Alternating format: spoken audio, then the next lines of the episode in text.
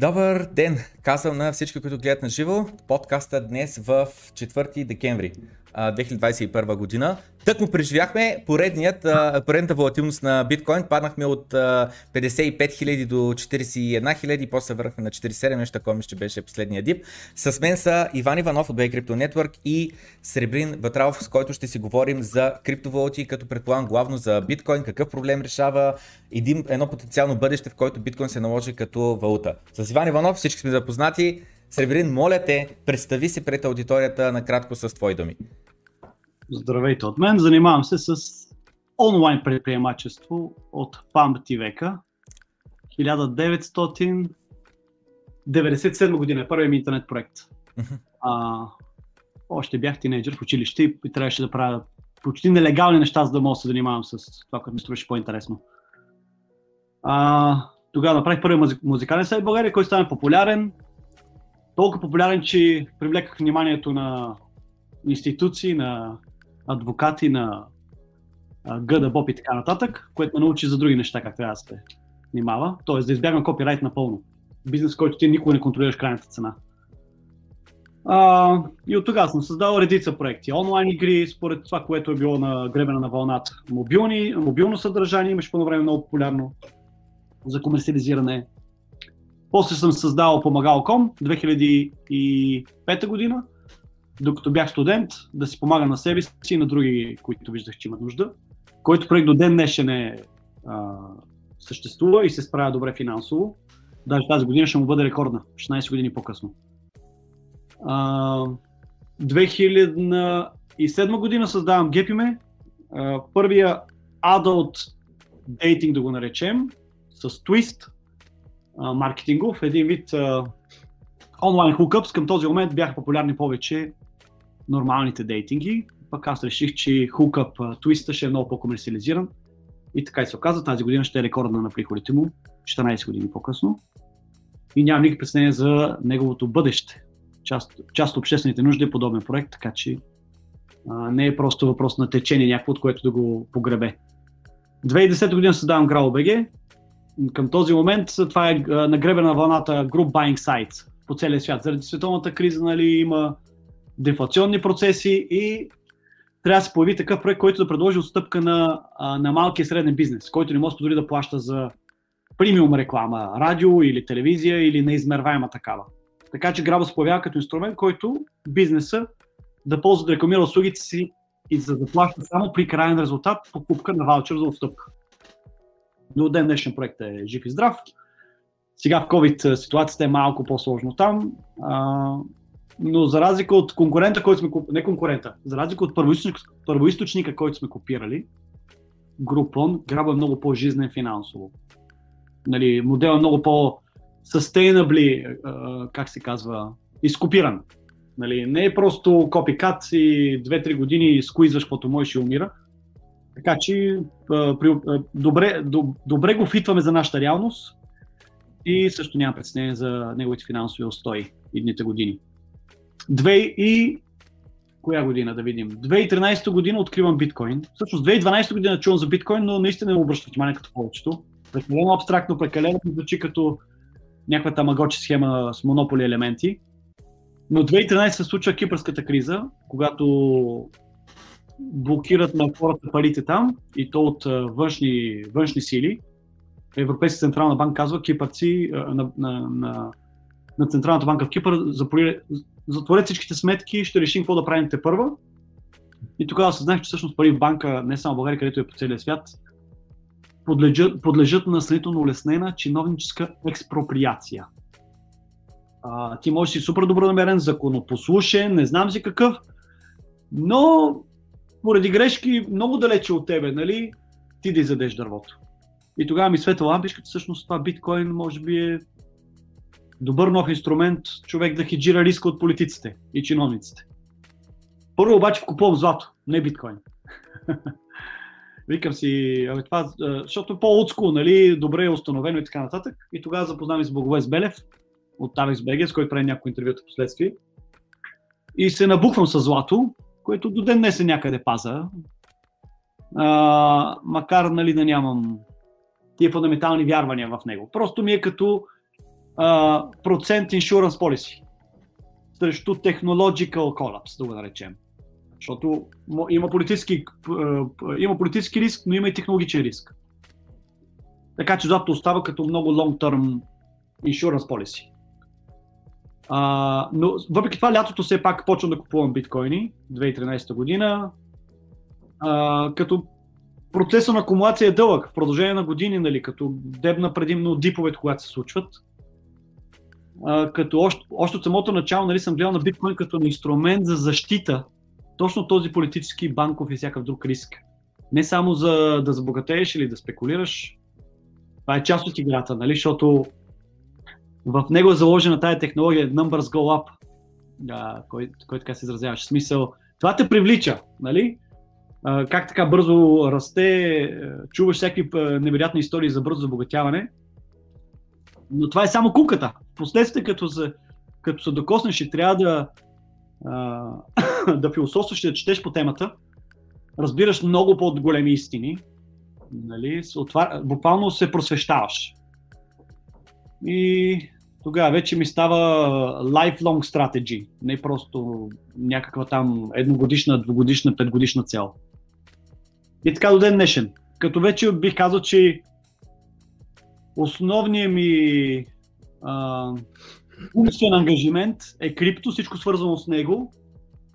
Нали, четейки по темата, мислики да, каквото мога да бъда полезен на криптоландия, на, на hyperbitcoinization като потенциален феномен. Не потенциален, вярвам, че ще се случи. Но затова трябва хора като нас нали, да отдават времето си. Не само да спекулират short защото тогава пак се връщаме в старата игра, която на мен лично ми е абсолютно не безинтересна. Да съм богат в пятни токени. Това е, това е един въпрос, да ти кажа, който, а, нали, как да кажа, редица въпроси, които задавам на всеки един гост от рода на кога за първи път чу за биткоин, нали, как ти беше първоначалната реакция, беше ли веднага, о, това е бъдеще или беше, о, това е пирамида, измама и така нататък. Ти сравнително отговори на този въпрос, даже без да го задавам. Но един от въпросите, които наскоро си казах, че започна да задавам е, а, защо си тук? Какво правиш тук? Защото нали, някои хора, примерно, казват, а, те тия дете имат биткоини и говорят, те имат биткоин, само защото искат да го пробутат после на следващите бълъци, те да го купят на по-висока цена и така нататък. Та въпросът е, ти когато нали, каза редица разговори, интервюта, подкаст си правил на тема криптовалути, защо отделяш от времето си, за да говориш на тема криптовалути публично? А, имам шанса да пътувам отдавна. Просто моят избор винаги е бил work smart, not hard, така че винаги съм имал време да пътешествам. Бил съм 105 държави, да речем, до момента. И от всичките ми пътешествия съм видял доста а, и добро и лошо. Нали, лошо в а, смисъл на такъв а, държавите как държат в просто много хора по света. Изкуствено. Пречат им да се развият економически, както искаш. И какво ни трябва, за да се освободи това човечество от, от малцината, които ги потискат? Защото тези, които ни потискат, те са мал, малкият процент, но разполагат с много силни инструменти на на сегашната система, която е силно централизирана. А, и това е много очевидно в държави като Венецуела, дори в момента като Турция, Ливан, Индия, голяма част от Азия. А, Източна Европа също има доста изкуствени пречки на чиновниците. Африка, 90% от Африка. Нали, това, което им липсва е а, някаква свободна парична система, която да ги обедини със света, без да може да им поставя прът местния чиновник, политик, защо не мога да търгуват с другите. Нали, например, банкова сметка в Африка е много трудно нещо. Това е едва ли не елитарен инструмент. Само за upper middle classes и богатите. Съвсем преднамерено. Така е в Латинска Америка. В много държави дори доба... банкова сметка не е нещо, с което можеш да разполагаш лесно. Скъпо удоволствие. А... Един вид съм видял в биткоин възможността на човечеството да се откъсне от тая централизация, към която се движим непрекъснато. Нали? А, и си мисля, че като хора не, не трябва да ни интересува просто аз да съм само добре, защото ако средата около мен е пропаднала, всичко е зле, какво от това? Нали, аз съм в риск. Не другите около мен, които са в много по-лоша ситуация. Защото аз ще, аз, аз ще търча много над другите. И съвсем естествено животински инстинкт тук ще наделее и хората могат да опитат да, да те, и тебе е грабнат надолу. А, така че по-добре е да, да работим за, за такъв тип свят, който всички да благоденстваме. Нали, защото тогава ще има peace. И то такъв а, изграден от търговия, от а, това, че благата са по-равномерно разпределени, но не зорлим разпределени, защото държавата не създава peace. Тя изкуствено само го тушира. А, с много полицейщина, военизация и така нататък. Така че моят философски интерес е да живея в среда от благоденстващи хора, а не аз съм супер, но да съм, да съм заобиколен от охрани от още не знам си какво. Пак не ме прави свободен човек. А ако живееш в общество, което е свободно ментално и финансово, благата, които произвеждат, ще бъдат много повече и качеството. И тогава всички сме по-богати, защото всеки дава максимум от себе си. Нали, не си толкова ограничен и репресиран, само да оцеляваш. Какво може да даде човек, човек на планетата, ако само трябва да мисли за оцеляването си физически? Нали, трудна работа. Да, направо един а, животински свят просто, в който е а, survival of the fittest, ли когато е там израза, не мога да сетя. В Майкъл Селър съвсем скоро беше на гости на Тъкър Уилсън, ли какво беше името там, на един а, човек в щатите, има предаване. Тъкър Кар, да, сещам се за кой говориш, да.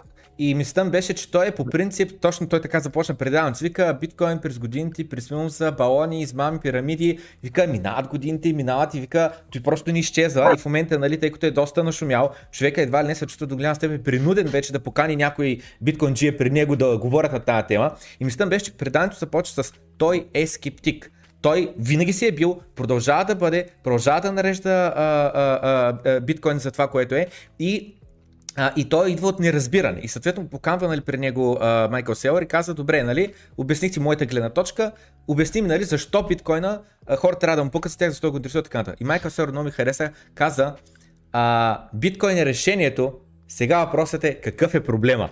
И, нали, а, и започва нали, през, а, а, от тази гледна точка. Нали. Та, ако аз се кажа на теб биткоин е решението, какъв е проблема, ти какво би казал? Проблема. За мен проблема е централизацията в света. А, липсата на почти свободни пазари в света също. А, ние не живеем в а, free market economies. Всичко е някакъв квази комунизъм.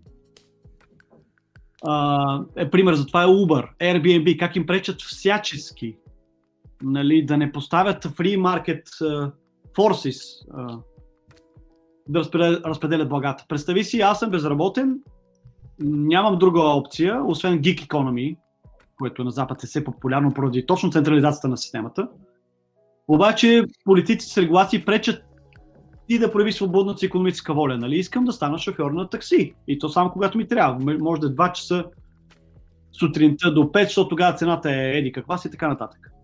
И забележи в момента как Uber всячески им пречат а, а, да, да не съществуват, забраняват ги, какво ли не. Съкън човек свободно да реши кога, от какво има нужда и някаква такава услуга посредническа да може да, да фасилитира процес, което е прекрасно. Нали, аз имам нужда да работя по 40 минути на ден и ако има инструмент, с който това може да се случи, да се свържа с тези, които имат нужда от моите 40 минути, би било прекрасно.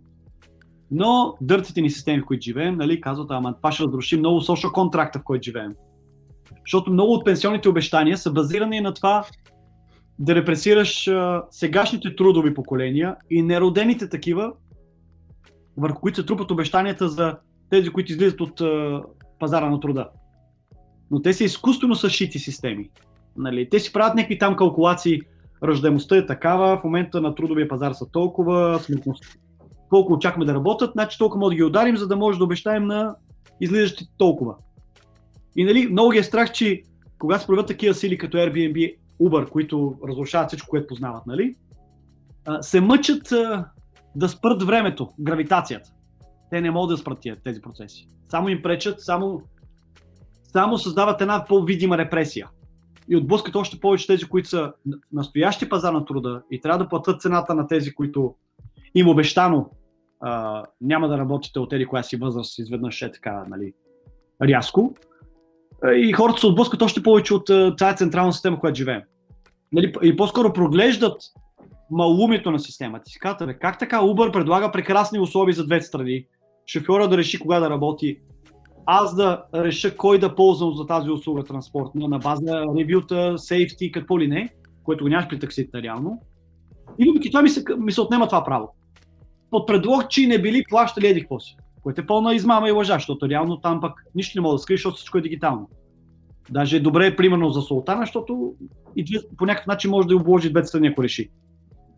Но тук пазят други интереси. Не искат да, не искат да, да позволят на децентрализиращите сили да, да, да хванат дикиш, което би било добре и, и в интернет това е неизбежно. Нали? Интернет е най-свободният пазар, който съществува. Макар с появата на Amazon и Google и всякакви такива неща, леко се изкривяват нещата, но на макро ниво няма по-свободен пазар, който ние да търгуваме свободно. Добре, значи това е един от, един от въпросите, които много хора им е много трудно да осъзнаят, да проумеят. И аз съм го обяснявал няколко пъти, може би не го обяснявам по правилен начин, ако можеш да го обясниш. Въпросът е следният. ако целият свят използва биткоин, и да кажем, че вече са изкопани всичките 21 милиона биткоини и знаем колко са и толкова са в циркулация на планетата Земя 21 милиона биткоин. Разделен на 100 милиона сатоща и така нататък, и всеки има по колко милиона сатоща запада на човека. Така. И въпросът е следният. Съвсем наскоро а, беше зададен следния въпрос. Добре, да кажем, че имаме една компания, а, която произвежда автомобили. И да кажем, че тя продаде за една година автомобили равни на 10% от всичките биткоин циркулация, значи за 2 милиона а, и 100 хиляди биткоина, толкова ли? Да, 2 милиона и 100 хиляди биткоина продадат нали, а, коли. След като си платят там разходите, не знам с какво, 30% от тази сума останат за тях, което е 3% от всичките пари. И съответно, този човек, който писа този коментар и този въпрос, каза следното нещо. Нали, в продължение на 10 години тая компания ще събере 30%, нали, по 3% на година, ще събере 30% от всичките пари, от всичките биткоини в циркулация и едва едва ли не тя ще прави монопол, едва ли не там се концентрират всичките пари и така нататък. И моят нали, кратък отговор беше просто, че а, пазарът е решил да се купят техните коли, че а, а, добре, ако някой друг заболее, че избиват рибата, работят 30% марджин и правят тия коли, няма ли нали, те да направят конкуренция, да направят някаква друга кола, да им стеглят част от клиентите и така нататък. Другото е, че тази компания, ако се справя добро в нещо, ми най-вероятно може да се справя добро и в нещо друго. Ще пусне и компания за самолети или за хотели или за нещо друго и така нататък. Мисля, беше, че пари няма се изкарат просто циркулация, те ще се ресайкълнат по някакъв начин обратно в економиката и така. Така е моят поглед. Та ти кажи как мислиш, как гледаш на един свят, в който имаме лимитирана бройка пари, никога повече не се печатат повече, възможно ли е, какви са проблемите, ако има някакви а, проблеми? И а, ще имаме ли в такъв момент а, как, как, концентрация на капитала, обаче тази концентрация лоша ли е, ако свободния пазар е решил да си даде там нали, парите напълно а, по собствено желание, защото купува нещо обратно, което си заслужава тия пари? Аз си мисля, че в deflationary currency или monetary system, каквото е биткоин, концентрация на парите просто няма да е възможна. А, парите стават много хард, как се наричат на български, много ценни, така че когато решаваш да ги харчиш, ще ги харчиш когато а, нещо, много което си заслужава. много си заслужава. Дават ти в години напред някакво валю. Нали? Не е нещо, което е perishable. А, чуплива химикалка или нещо си. Още една рокличка, която ще нося за един рожден ден, още едни обувки, де че ги изкарам три пъти, нови iPhone, който следващата година ще купя нов и после пак нов и после пак нов всяка година. Да, в смисъл биткоин ще спре тази Uber консумация, в която сега живеем, защото парите са слаби. И ти си кажеш, бе, какво пак? По-добре сега да консумираш, защото и без това ще струват по-малко. И нали, то waste, който създаваме на цялата планета. Нали. Представи си supply chains, какво чудо е, за да получи един iPhone. Колко верижни доставки има по цялата планета и накрая да го ползваш една-две години. И пак от нулата започваме. Да го произведат, да го доставят, да го маркетират, да не знам си какво. Докато ако ползваме биткоин като основа на, на света за разплащане, тогава продуктите ще трябва да станат изключително качествени, durable, издръжливи. Така че ще се намали този глобализъм който, който да е а, енерго неефективен. Нали, глобализацията няма да изчезне, но подозирам, че много стоки, ще, много, много търговията ще се локализира там, където е най-енергийно ефективно да се движат процесите. А не поради непрекъснато обесценяващи се пари да направим някакви абсурди от Америка, да произвежда в Китай, да доставя през Виетнам, да, да складира в Русия. Нали, защото всеки търси някакъв арбитраж в, дали в таксейшена, дали в labor cost, нали, в пазара на труда и така нататък. Така че биткоин ще премахне много, много а, бяга ми думата в момента. Waste. Waste. Няма ли... Освен това очаквам, а, очаквам тогава да има хиляди валути. Няма да е само биткоин. Биткоин ще е просто гръбнака, резервната валута, нови, новото злато. Но много локали, етноси, общини или както искаш да, каквото и да, как, както и да изглежда тогава времето, ще имат собствени валути. За да могат да си направят входа и изхода, те, те да го контролират. Колко пари да влизат и излизат. Само, че не, не, не точно чрез taxation, както е сега, а представи си една общност от хиляда души се обединение казва, ще издадем собствена валута. Ако искате нашите блага, ще трябва да закупите част от нашата валута, за да могат да търгуваме. Нали ще може да си манипулират а, валутите, и, изобщо да има пазар на валутите. Всяка една малка общност ще, ще, ще, ще, ще има representative currency, globally. Така че тогава taxation няма да е централизиран, а по-скоро, че е собствена валута на някакъв по-малък, на, на някакъв по-микроелемент. И, а, а вече биткоин е за, за, за settlement, globally, между етноси, между континенти, между пан, е, огромни корпорации. Нещо такова си представям. Добре, панка? При биткоин стандарт, дали няма всичко, всичките стоки и услуги да се намерят реалната цена. Когато няма, примерно, от правителствата помощи за еди си какво, или игра с лихвените проценти, за да стимулира цената, примерно, на недвижимо имущество или на нещо друго. И също така, мен ме е интересно, пак а, при биткоин стандарт, няма ли това да е световна валута, примерно когато влизаме в магазина, в която и да е държава, да виждаме цени в сатоща. Или ти мислиш, че ще е само за международна търговия, а в примерно самата държава пак ще си има друга държавна криптовалута. Ами тези, които идват много по-късно, ще трябва да платят, да платят много висока цена, за да влезат. И си мисля, че какво пречи на една общност от няколко хиляди души да кажат, ми не, няма да сме съгласни, ние му произведем уникален вид едикъв си продукт и за да го искат, и за, и за да търгуваме, просто искаме някаква друга разменна монета. Не си представям, че целият свят ще ползва Сатоши. А, много хора просто. Много, много хора на етническа основа, религиозна основа, на някаква друга основа ще се обединят, че казват, бе, за да търгувате с нас, какво му пречи да собствена, собствена валута?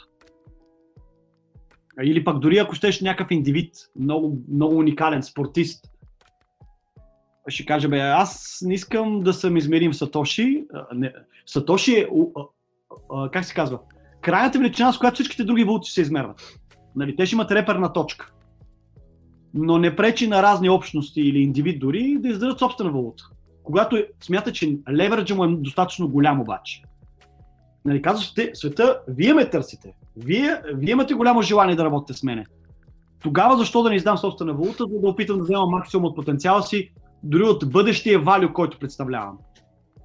Не само транзакционал валю от това да търгуваме сега на момента защото със собствена валута ти можеш да получиш от а, твоята стойност потенциално и от бъдещето. Нали, пазарът оцени, че маркет капа на тебе като индивид ти е 100 милиона. Но transactional value на годишна база ти е 1 милион. И просто от сега можеш да кажеш, абе, искам да получа а, дългосрочната си оценка. Нали? Но това, това са вече свободни пазарни сили. Нали? Всичко ще е през интернет, търговаемо от всяка точка на планета, защото интернет ще бъде абсолютно навсякъде, ако ще и по пещери в Афганистан.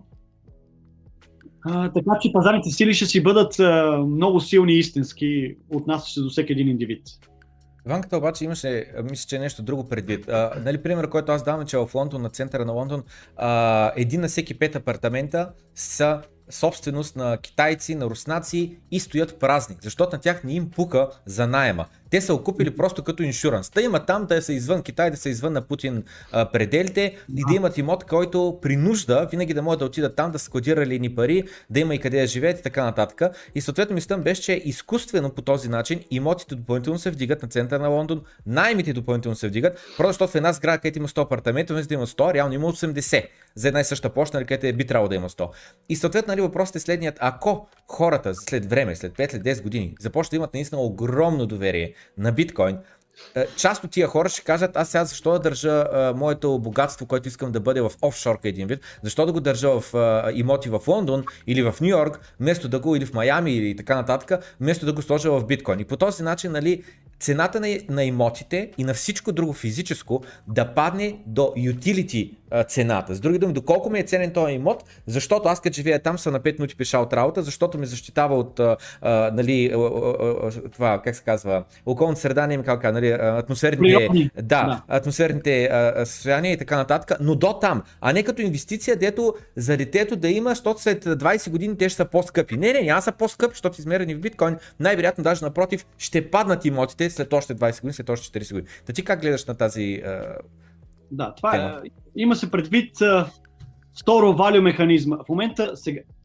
сегашната система uh, като силно инфлираща се и хората по-близко до печатницата, нали, осъзнавайки за какъв шит става въпрос, си казват, аз трябва да се застраховам, защото рано или късно това ще избие. А пък там, където си роден, си най-незащитен от uh, силните на деня, защото е, ти, ти по рождение се водиш техен, тяхна собственост, образно казано. Не... Много интересно. Вау, това не бях чул. Много интересно. Така че е добре да си защитен а, internationally, където ти си по-скоро като foreign asset. Други държави са по-склонни да те пазят, защото ти, ти си приходящ. Много Но, лесно може да Вау, това е невероятна мисля, направо съм майндфон. Защото аз това много пъти съм го казвал, че аз също съм като роб. Викам, аз лева не го харесвам, бе. той за мен е фалшиви пари. Обаче аз съм принуден, защото чичи полицай ще дойде, ще ме хвани с белесници, с бухалката, ще ме кара затвора, но си плащам данъците в левове. И аз викам, аз буквално съм роб на България, просто защото съм роден тук, защото имам български паспорт. Но никога не бях се сетил да го погледна от този ъгъл, че реално точно това, като в Англия, в Лондон, аз, за да мога там да се реализирам, аз трябва наистина съм конкурентоспособен, да си плащам данъци така и хората ме искат там, за да им работя и така нататък, да им плащам на тях. Самата не си към чужда собственост, защото тя е като облак. По-лесно може да повее вятър на другаде. Нищо не те задържа емоционално. Не те устройват условията, много си по-фликал, как, на български, много си по... Готов съм всеки един момент да се тръгна и така нататък. Лесно да, да се промениш. Когато си роден, те държат неща, които са емоционално. Приятелски кръг, семейство и така нататък. И това те прави лесен за, за употреба от силите на деня, защото той знае, че колкото и насилие да приложи, някаква част просто не могат да напуснат. И това се вижда нали, в Северна Корея. Колко хора живеят под ужасен режим, или ако щеш Китай, или Русия, или, а, или Африка, но те не могат да избягат лесно. Има неща, които ги задържат. Много повече дори от страха от репресия. Затова и бъдещето принадлежи за да си истински свободен. Там, където си роден, да не банкираш. Твоите асец да бъдат в държава, която уважава property rights, защото това ще е нейният основен кос, за да привлича такива. И да живее от фитите, които, които взима от това, че ги пази. А, нали, uh, multiple passports, като insurance policy.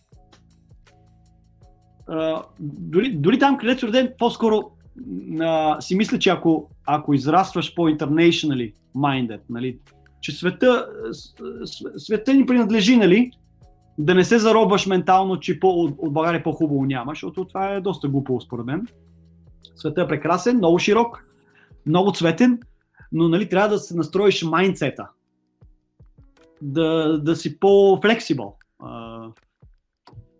И, и, и тогава си истински и физически по-свободен. Нали? Да. С мултипл паспорти, с асец, които са ди, а, раз, разпръснати да. върху, върху повече юрисдикции и континенти. Значи, това е... Никога не пада едновременно. Винаги е някакво... Е, ако Европа страда, Америка е окей, Азия е добре, разбираш ли? Няма как целият свят едновременно да е надолу. Това е също така една тема, която често захващам, която е на тема как имам познати, които те не просто само България, не само техния град, те техния квартал не го обичат, там се вижда да умрат цял живот и така да живее да умрат там и така нататък. И, и, и общо ето, нали, има е та, тая, нали, как да кажа, българската гордост, нали, Господ е българин, нали... То е племен, то е племен, по-скоро племенно усещане. Ние сме си много трайбал. Mm. И зависи колко, колко са ти вкарали в операционната система да, да се чувстваш част от племето, толкова си по-немобилен. Mm. Нали, при мен обстоятелствата са различни, така че начин по който съм отрасъл, че А, по-скоро съм а, а, дизайниран да съм по-флексибъл. М. Не, не, не по мой избор, просто така са случили нещата. М. И, и затова гледам света по много по... А, нали, а, света е моят бекдор. В, момент, значи, в момента се намираме в а, канал, който се казваше Българския крипто канал в YouTube, където нали, се говори за криптовалути. Но въпреки това, буквално преди 3 дена в сряда, говорихме за черни дупки. И въпросът е какво ще има черните дупки с а, криптовалути и с биткоин. А, през а, буквално дали 10 минути говоря на тема черни дупки, защото иска да дам перспектива. Нали, как ако смачкаш Слънцето с размера на малък град или планета с размера на един фъстък, се получава черна дупка, нали, трябва да е супер денс и така нататък. И въпросът е това, което нали, разглеждахме просто колко е голяма Вселената, какви могъщи сили има, как влияят и съответно как ние сме нищо, ние сме една мравка, едни мравки на една буца скала, която се движи с бясна скорост и съответно аз се чувствам като жител на света, нали, трябва да няма граници, ние сме просто човешката раса на тая планета и останата вселена. Ни пука за нас, даже няма да разберат за нас, като удари един астероид, като си тръгнем и така нататък. И съответно да, просто трябва, как да кажа, според мен хората наистина малко да излязат от тяхната къща, от техните съседи, от техните проблеми там, след което техния квартал, след което техния град, след което от тяхната държава и просто да осъзнаем, че буквално ние сме а, един miracle of life, който нали, да може да бъде, как се казва, съзнателен, нали, да мисли, да осъзнава, да гледа към звездите и така нататък.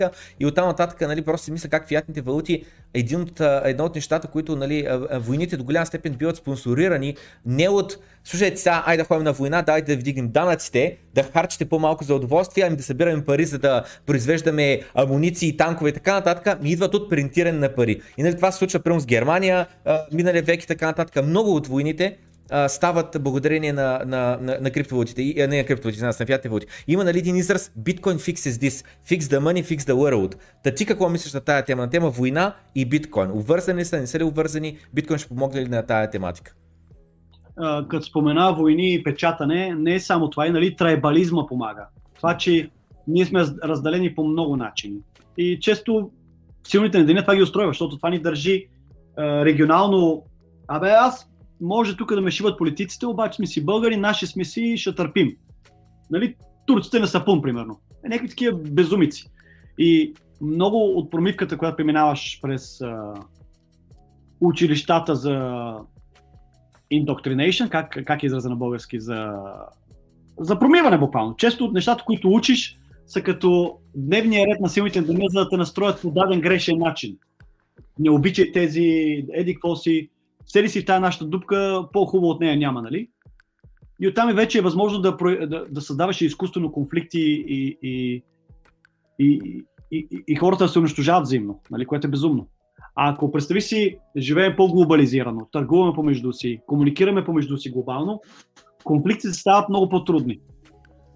Просто защото вече сме свързани по много глобален начин. Всеки, от, ако щеш почнеш някаква игра в интернет там на 15 години, 15 години и те вече запознаеш с хора от Индия, от Корея, от Америка, от Африка и си комуникира съвсем човешки. Нали? Вече ще е много трудно някой политик да ти настрои главата, че а, по-лошо от индиеца няма и трябва да се хващаш на оръжие да го отрепеш.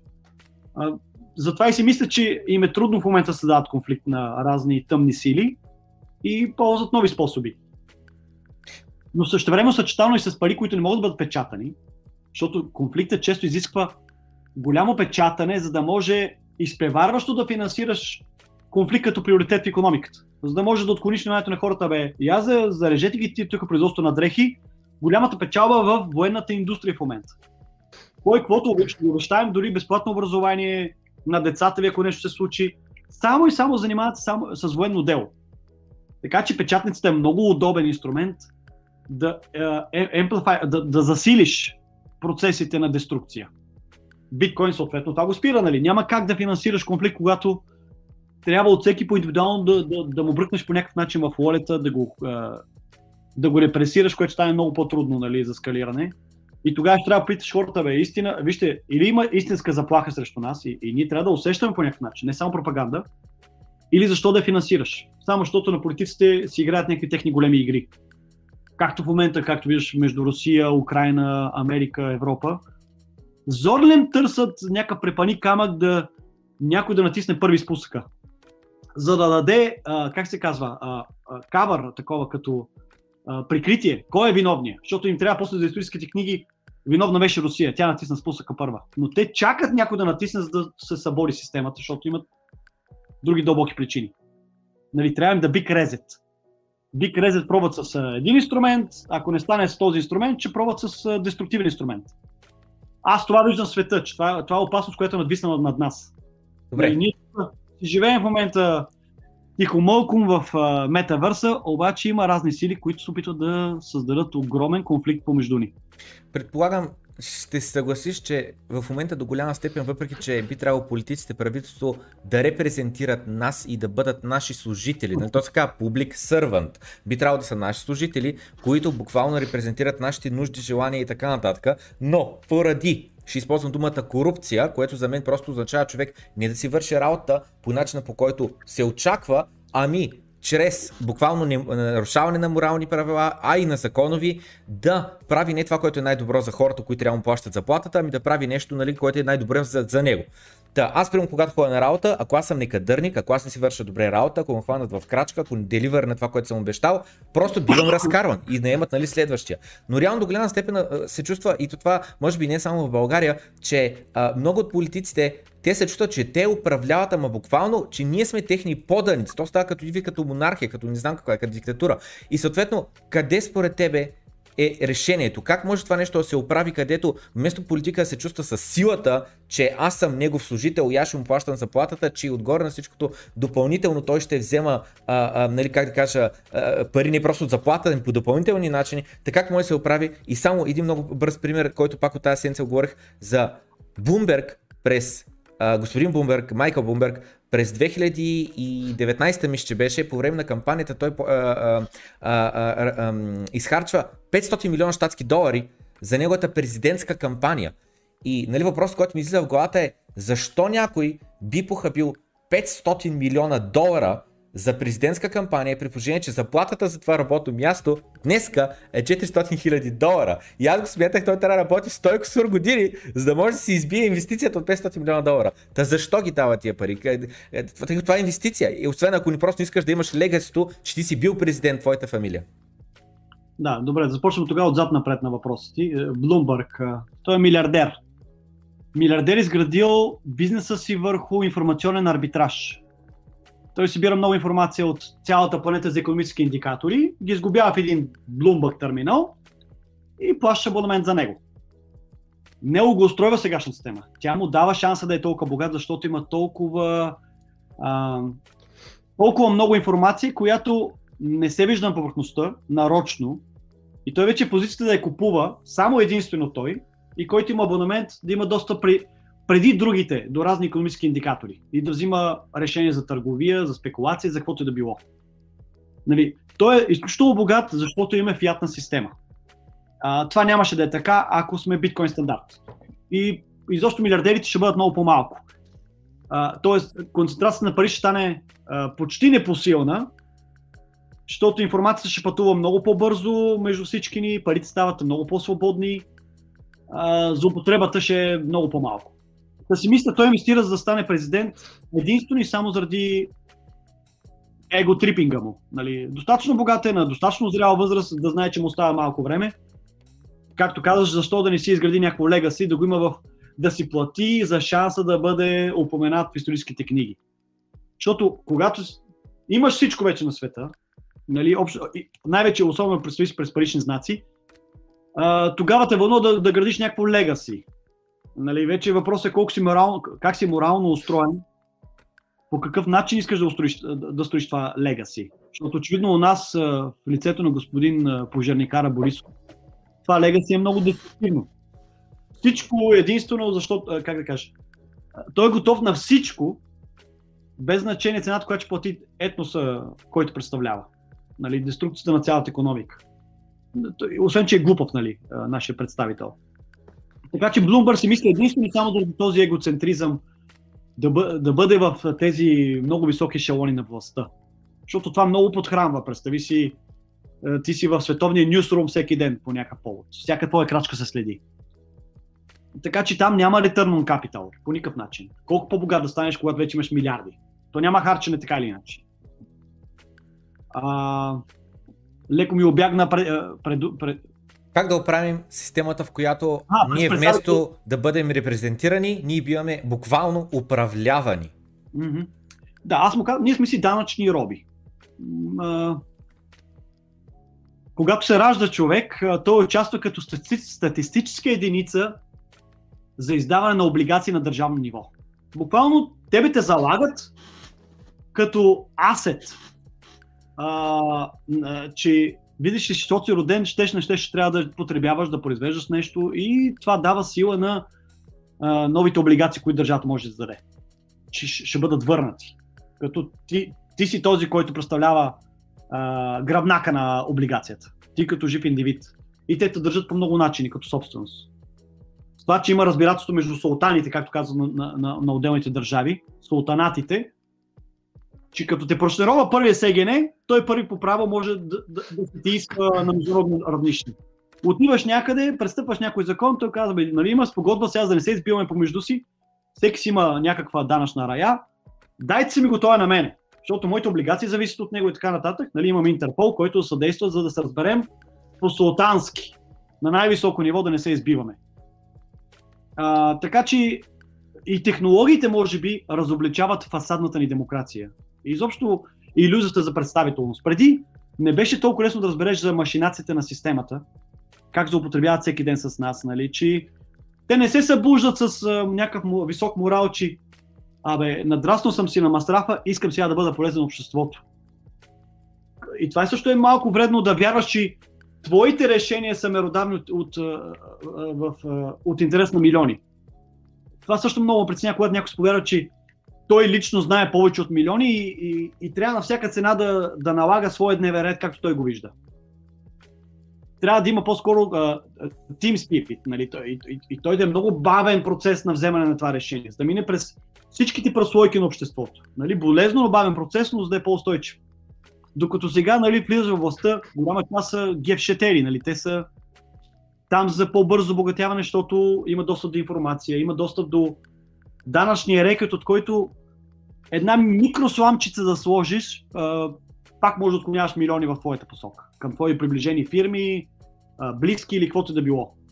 И институции са толкова слаби, те даже нямат интерес да, да създадат институции, които да дебнат всичките, които са в властта, дали не бъркат кацата смет.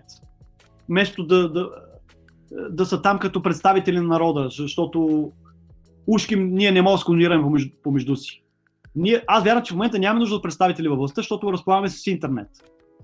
Може да гласуваме по всякакви въпроси, на всяко, на всяко, на всяко географско равнище. Ако ме засяга квартала, нали, създаваме въпросите, които засягат тук на квартално ниво, гласуваме и вече един вид демократичния вод да имаме чиновници, които да бъдат длъжни просто да изпълнят волята. Но те не могат да взимат решения. Те просто изпъл... Ние им плащаме да бъдат чиновници, които изпълняват волята на някакво регионално равнище. Микроравнище дори. А, тая изкуствена централизация, в която живеем, е възможна, защото от малки ни промиват главата за това, че няма друг вариант. Нали, политиците се даже героизират. А, видиш ли, трябва да знаем датата на смъртта на не знам си кой премьер. Какво ме интересува по дяволи? Някакъв смъртник, там нищо, нищо особено. С какво е допринесъл? Често допринасят за повече централизация.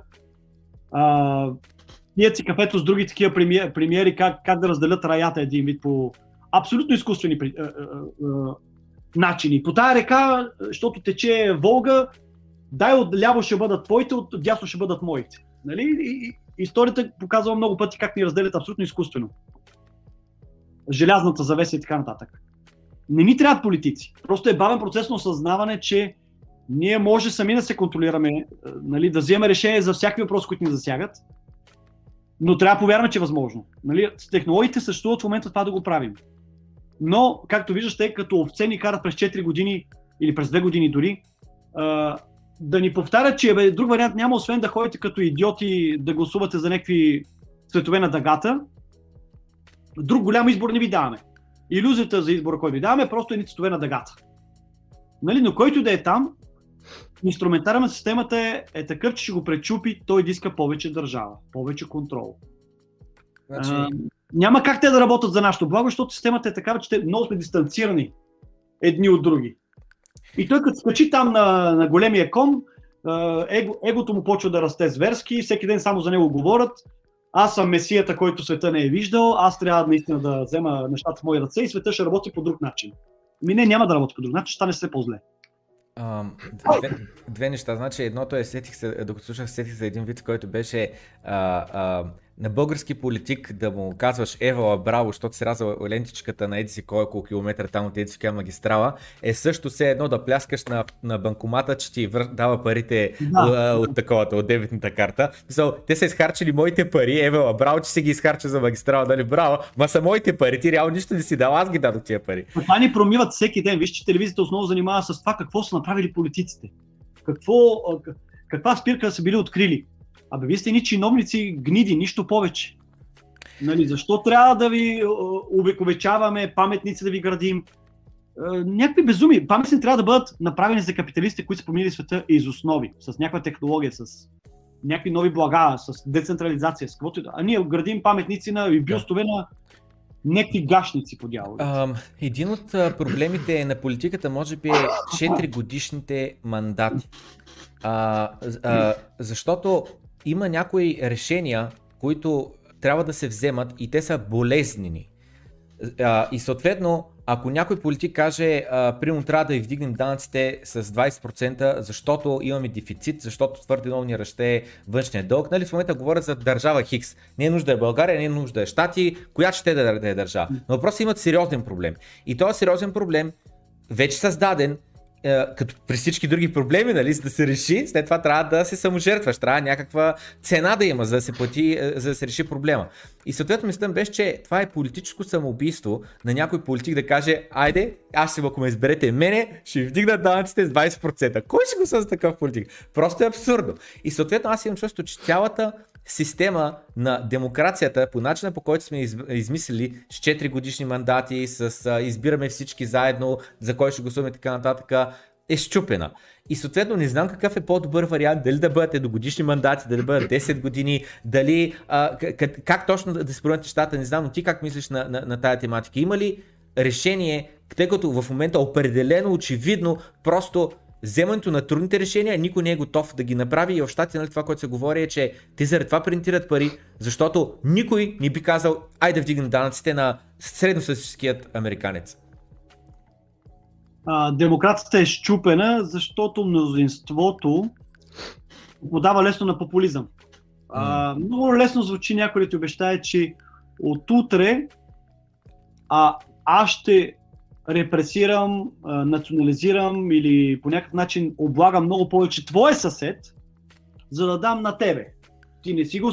Ти не, и ти ще го получиш само защото ще, го, гласуваш за мене, да го репресирам. И нали, това създава много антагонизъм в обществото. Бедни, богати, здрави, сакати, стари, млади и така нататък. И политиците използват тази ни слабост в човешката психика, да, за, да ни, за да ни разделят и владеят. А, така че мисля, инструмент с демократизъм не си представям, че е възможен, който да живеем като в кумбала, нали, дзен будизъм и така нататък. Затова е хубаво да има инструмент като биткоин, който бе, правите, гласувайте. Вие можете повече от мене, но имам такъв актив, който да се посерете не може да го конфискувате. И тогава единствен начин е просто да взаимодействаме помежду си, да търгуваме, да намерим някакъв баланс на интересите ни. Просто не можеш да използваш насилие, за да ме нулираш момента политиците често използват такъв тип, а, такъв език а, на популизъм, че абе ще обложим прогресивно богатите, ще накажем айтитата, които видиш ли имат най-легални приходи с по-високи осигурителни тежести. И ще дадем на вас с нови социални програми, с не знам си какво. Вместо нали, да, да предоставят инструмент, всеки да се развива според възможностите му. Нали. А, а не като в комунизма на всеки според нуждите му, което е абсурд. Нали. Как нека... Аз мога да си мисля, че имам нуждите на милиардер. Да заслужавам ли ги? С какво съм допринесъл света, за да съм милиардер? Ти, тя, тя родила 20 деца и смята, че е важна колкото Елън Мъск. Еми, нищо лично не си толкова важна. Uh, Елън Мъск е допринесъл с uh, блага, които, uh, uh, нали, uh, да, да кажем, електрически коли, които на макро, на макро ниво погледнато правят света по-устойчив, защото енергетика се произвежда регионално навсякъде. Няма, няма този пренос на замърсители по цялата света, по, цялата, по целия свят, за да задвижа а, ДВГ-то си да отида на, на работното си место. Така че Елон Мъск е много по-важен от а, кресливите а, приказки на поредната многодетна майка, която казва, че аз съм много ценна, оберете го, издържите ма, нали, така е коректно. Ми не е коректно. И затова Елон Мъск трябва да има технология да се пази от такива кресливи а, писъци или образно казано някаква малка част от обществото, която казва, той има много. Да, защото ние сме му го дали. И сега ти му го даде, защото ни възнагради с прекрасна технология, обаче сега не ти харесва да се потрудиш обратно, за да си го вземеш. Защото да. той може да наложи дневния ред. Той казва, аз съм трилионер. И моите виждания на света са такива. Ще ги върна парите обратно, ако се занимаваме с това, това, това, това. Обаче той вижда света по, по, по различен начин, който може би не е съвместим с твоята култура. И ти си кажеш, мен, понеже не да устроя това, което той очаква от нас да ни върне парите, дали използваме политиците да го накажат. Те, те имат репресивни механизъм, милиционерите, военните. И така, ние, а, аз му платих на доброволни начала, защото се почувствах щастлив от това, което съм получил, обаче от него, но сега не съм доволен а, от това, което той иска в замяна от мен. Затова нека да излъчим а, някой там репресор, който да го ограби буквално и да ни ги върне тия жетони, без да сме, без да сме си разменили на, на доброволни начала благата. Да. Значи... Е слабост от нашата психика, много лесно да ни разделят и владеят. Има един израз, че биткоин е equal, equal money, а не equal amount of money. А, и съответно просто а, в момента както работи а, системата Илон Мъс, нали, ти казваш, той не е станал толкова богат, защото а, чрез корупция, като е подкупвал политици или каквото е било, той е бил ужасно полезен. Нали, всички, които му купуват те си колите, абе никой не го прави с пистолет до главата. Те го правят по собствен избор, защото няма по-добра електрическа кола или няма по-добра безопасна кола или защото буквално харесват човека, харесват визията му и искат да го подкрепят. Казва този човек прави а, коли, с които ще карат от изкуствен интелект. Аз един ден моята Тесла отивам на работа и след това я пускам да стане едно такси, дето малко по-рано говорихме за Uber. И имам, ако, даже мога да стана инвеститор в Тесла коли, купувам 10 Тесла коли и аз ги оставам да се самоизплащат, като качат постоянно а, хора и ги карат от точка А до точка Б и след което нали, а, а, се паркират обратно. Та, на тема на тема пари, на тема носен на стойност, това е също едно от нещата, които прак, нали, хората просто им е трудно да се пречупат състоянието и може би дали е до его, дали е до нещо друго, не разбират, че това нещо не е несправедливо. Нали, когато абсолютно прямо един човек е станал програмист и има голяма заплата, ами той го заслужава, е, той се трудил, той се учи, стани ти програмист, взема голяма заплата, стани хирург, взема голяма заплата. Колкото повече стойност носиш, толкова повече нали, се концентрира пред тебе богатство. Колкото по-конкурентоспособен си. И на тема автоматизация, на тема изкуствен интелект, на тема роботизация и така нататък и загуба на, на, а, на работни места, ти как гледаш на бъдещето, в което примерно изкуственият интелект все повече се развива. Нали, в днескащо време вече имаме, как да кажа, изкуствен интелект, който буквално може да чете с разбиране текст GPT, GPT, GPT-2 и GPT-3, това е името там на един гугълски бот, който го хранят буквално с целият а, текст от интернет и в момента той с нали, четене с разбиране на AI level, не че нали, чака тази разбиране, но буквално му даваш една статия, задаваш му въпроси спрямо статията и то отговаря. Или му даваш два параграфа и то довършва цяла статия. Или в момента от от Microsoft, от GitHub, а, не мога да се сетя как се каже техния плагин, който на тема програмиране 100% си ги чувал, един, който, още не мога да се сетя името, който го инсталираш им плагин идеята е, че ти му пише само име на функция и то пише нали, кода на функцията. Запознат си или не? Има такъв, не. има такъв плагин, като той работи, нали, пак просто такъв uh, neural network, който са му го нахранили с Stack Overflow. Целият текст в Stack Overflow. И той съответно разбира, нали, когато хората като зададат такъв въпрос, търсят такъв код и то просто, нали, то не е на, на човешко ниво разбиране, но е с невронни връзки, нали, осъзнава какво си има предвид. И въпросът е, че все повече неща ще се автоматизират, все повече хора ще си губят работата и, а, как да кажа, и все повече, а, как да кажа, нали, в момента вече стигаме до такава степен изкуствен интелект се развива, че нали, а, даже неща като изкуство започват да се казва, че то може и изкуствен интелект да прави а, изкуството. Твоята гледна точка каква е на това? Над бъдещето, над загуба на работни места, на конкурентоспособност, над автоматизация? М. А, обаче ми ще преди това да се върна малко на, на, на, на, пред, на предната тема. защото мисля, Добре. мисля, че е важно да го подчертая. Да, да. Когато имаме пари, които не, не подлежат на лесна конфискация, Така. а, дали с инфлация или нещо друго, а, човек е по-спокоен да даде всичко от себе си, защото знае, че а, получава това, за кое, получава енергията, която е вложил, измерена през парични знаци. И не може обществото да го ограби в последствие.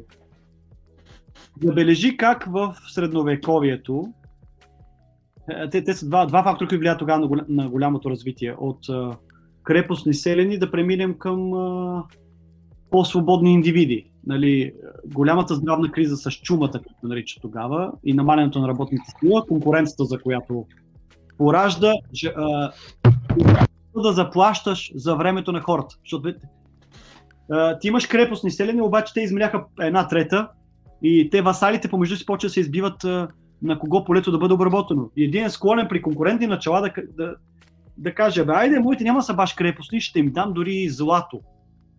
Което злато им дава, им, буквално им дава а, индивидуален достъп до пазара на, други, на, на труда или на, по, по-скоро на други блага, от други, от други общности. Вече не е толкова закрепостен до благата, които феодала му дава. Защото с златото той има размен на монета, която го прави по, а, по-независим от а, този феодал, кой, кой, който преди му е, да, го, го е държал. Така че два фактора. Голямата смъртност от чумата довела до конкуренция за това да заплащаш на крепостниците с а, златни монети, което им дава възможността да търгуват вече с а, по-отдалечени общности за техните блага. И хората стават една идея по-мобилни. Но това изисква парична система, която е не толкова лесно корумпируема. Мгм. А, и биткоин е нещо подобно. Нали? А, аз мога да заплата на някой в Непал програмист с твърда валута, каквато е биткоин. Защото не мога да, ако се опитам да плата в долари, автоматично банковата система ги превръща в местна туалетна хартия и му поставя лимит колко годишно може да откупи обратно в твърда валута, защото тя му дава достъп до благата на другите етноси на планетата. Не само непалски етнос. Обаче местният султан е решил, че за да ги закрепости, чрез банковата система, каквото дойде като твърда валута, им го конфискува, дава им местната хартия, която може да печата неограничени количества и му поставя лимит колко може да откупи обратно, за да напусне държавата. Като му плата в биткоини, нещата стават невидими за местния султан. И той вече може да се труди много повече от а, програмист в друга, в друга държава, защото е много по-мотивиран да се измъкне от кочината, в която се, в която се намира. От обстоятелствата, които са го поставили там. И си казва, виж, аз за един биткоин е, ще работя много повече, отколкото един, е, да речем, програмист в Нью Йорк, който Да.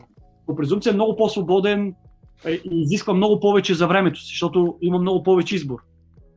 А в Непал той казва, разбери, за мен тая енергия, която ми дава биткоин, е много по-голяма, отколкото на един нью-йоркчанин. Ще си скъсам газа да, да свърша каквото кажеш, само ми плати биткоин, за да мога, когато реша свирна си с уста, да кажа фак оф на моя султан. И ето по какъв начин хората ще се освободят от изкуствените ограничения, които системата им създава, за да бъдат крепостни. Защото много хора живеят в крепостничество на сегашната монетарна система. В Китай дори ти можеш да си милиардер, обаче имаш лимит от 50 000 долара на година, които мога да купиш. Представи си, аз съм... А, има схема, разбира се, как да се заобикаля, но за масови човек е трудно. Значи аз съм прекрасен някакъв програмист, иска, а, пазара на труда му оценява на стотици хиляди долара годишно. Но султана китайски казва супер, но може да купиш само 50 000 долара лимит. И с тези пари, съответно, ти си по-свободен да разполагаш както искаш по света. Всичко друго разполагаш в Китай, но си на едно копче разстояние да те анулираме.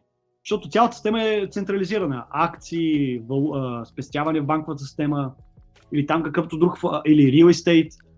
Така че китайският султан, като силно репресивен, не иска да даде на милиард и 400 хиляди души свободата да транзактират с а, други конкурентни валути. Може с юани, трилиони да, да направите, но в рамките на моята юрисдикция. И в един момент човек си казва, е какво сега аз съм толкова гениален, като в крайна сметка не мога да ползвам това, което заслужавам с благата на цялото човечество. Защото вие ме възнаграждавате адекватно, но аз нямам достъп до вашите блага. И съответно човек се лимитира. И какво се случва? Вместо ние да разгръщаме потенциала си, да сме по-свободни, ние се свиваме в черупката си. Нали, също, също се в племената в Африка. Как да дам повече от себе си, като а, културата ни е такава, че ако съм по-добър, по-схватлив, по-работлив, еди какво си, и, и по някакъв начин а, а, с по-малка енергия докарам много повече банани, около мене, понеже всички сме физически навързани, ние, те не са мобилни там хората, те живеят в много тесни регионални общности племенни. Други си казват, абе гледай ние тук по 6 часа на ден катерим, струваме да, да докараме 10, 10 кг банана. Той е хитрец, измислил някакъв, някакъв вариант 10 кг да му струват половин, половин час на ден. И после да си лежи, да ни гони жените, да не знам си какво. Няма бой по главата, нали? И човек пак се свива. Така че, като, като нямаш нещо, което да защитиш вложенията си, уменията си, ти сам няма да дадеш максимум от себе си. И това го видяхме в комунизма. Нали, какво да работя повече, като заплатиме 100 лева на между най-тъпи и най-гениалния. Така че свободна парична система ще отключи потенциал, който в момента е, дори не подозираме, че хората притежават. Да се обединят и да знаят, че всеки е защитен на индивидуално равнище. Никой не може да го ограби. Тогава ще дам максимум от себе си. Затова е толкова ценно да има парична система, която е свободна. Това нещо, дето каза за човек, когато му се плати в биткоин, а, ще даде 100% от себе си. В пак, нали, този скорошния подкаст между Майкъл Селър и Тъкър, точно той това говореше, че цивилизацията се гради върху това да бъдеш обнадежден. За какво аз да инвестирам, за какво аз да пестя, ако след 5-10 години целия, цялата планета go to hell, нали, използва израза а, и така нататък. Да. да, да. И съответно аз ставам демотивиран. Да, за да бъдем мотивирани, за да гледаме а, напред, за да се заслужава да се трудим, да даваме 100% от себе си, просто трябва да имаме тази надежда. И едно от нещата, а, които казват а, хората, които са, как да кажа, против биткоин е примерно, че ама той биткоин няма никаква интринсик валю, нали, няма никаква стойност по подразбиране и така нататък и почва сега, нали, златото, от него мога безжилост да прави, да се Да, бе, окей, бе, примерно 2 трилиона максимум, или за електроника се спо. 2 трилиона максимум да има капитализацията от това, от ютилитито, а реалната останала капитализация 10-12 трилиона, чисто от спекулата, от стора валю и така нататък. И Ам, и се сещам как, нали, аз постоянно казвам по време на зомби апокалипсис или не знам си какво. Единственото нещо, което има стойност е а, оръжия, патрони, е, работещи превозни средства, бензин, а, а, а, такава, food, в смисъл храна в а, консервирана храна. Общото това е, смисъл ти ако утре не знаеш дали си жив, така нататък, буквално се връщаме обратно в камената ера. Ставаме а, машини за убиване, ставаме едни животни, едни хищници, нищо друго. Губи се цивилизацията, губи се а, общността и така нататък. Единствено ни пука за мен, моите деца, моето семейство и до там. И а, да, да, да, биткоин... Я пак изне света ще стане много ограничен обратно. Няма да е да. този флъришинг, който живеем, да летим да. в облаците, да надскачаме планетите. Да. да. А, хубаво, значи, като каза intrinsic value, аз, а, не е нужно за парите да имат intrinsic value, защото ако те са ни полезни като храна, то е, то е пагубно да ползваме парите само като, раз, като счетоводна система, когато трябва да се нахраним с тях. Да парите трябва да са абстракция и нищо повече. Абсолютно. И аз съм на такова мнение. Аз съм мнение, че парите не трябва да имат никаква. Защо не могат да се използват? Те са а, точно наш такова. Unity в аккаунт, наш, да, наш ние сме измислили. Да. И съответно, да, точно това, че реално ако използваме като пари, нали, имотите, примерно, ние пак балонизираме имотите, ние, ние се самопредсакваме. Абсолютно не трябва да имат. Да, защото вместо да тези, които идват по-младите, заради това, че монетизираме имотите, става непосилно за тях и те в един момент е, пак почва разколничеството, разколничеството между поколенията. Млади срещу стари, защото старите дър, е, държат голям процент от е, physical assets нали, и, и изтискват и казват, абе ще работят 30 години за да ни платите, защото пък ние не знаем друга. Това, когато ние израствахме, това разбирахме. Там си складирахме парите. И младите казват, бе, я баста, ние па ще измислим нова, нова форма да монетизираме друг асет, за да не ви платим тази цена, която вие вярвате, че трябва да работим толкова дълги години. И се почва това, това разделение в обществото. Така че трябва да демонетизираме много неща, които са ни ютилити в ежедневието. Като имоти, енергия, а, А, Златото, златото абсолютно не ни, не ни е необходимо в ерата, в която живеем. Цифрова ера. Да. То беше нужно в един друг свят, в който информацията нямаше как да пътува мигновенно. На мен това, което ми кликна в главата за злато, че не е бъдещето на парите за сигурност, беше една снимка на един а, кораб от Star Trek и написано представете само след 500 години как ще пътуваме с тия кораби и ще носим злато в тях. И така абсурд, човек! Абсурдно и кача на космическия кораб и да лети с злато. Просто абсурд, толкова смешно звучи.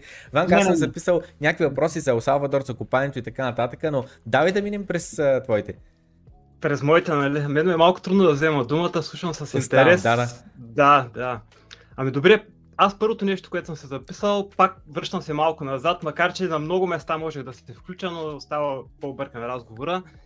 Първото е колко значимо събитие са реално криптовалутите. С какво друго би ги сравнил в историята на човека и дали са толкова значимо, че примерно далеч в бъдещето напред хората биха казвали да е такава повратна точка, че да казват хората и човечеството преди крипто и след него, или преди биткоин и след него.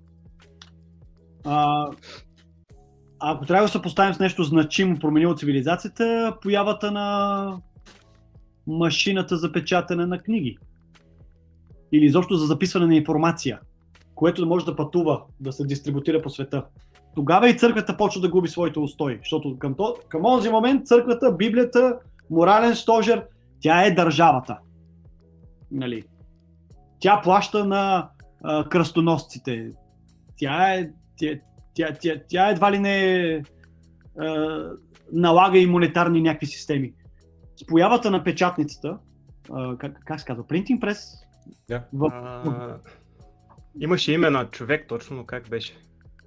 печ, да може се, да, да печаташ познанието извън църквата.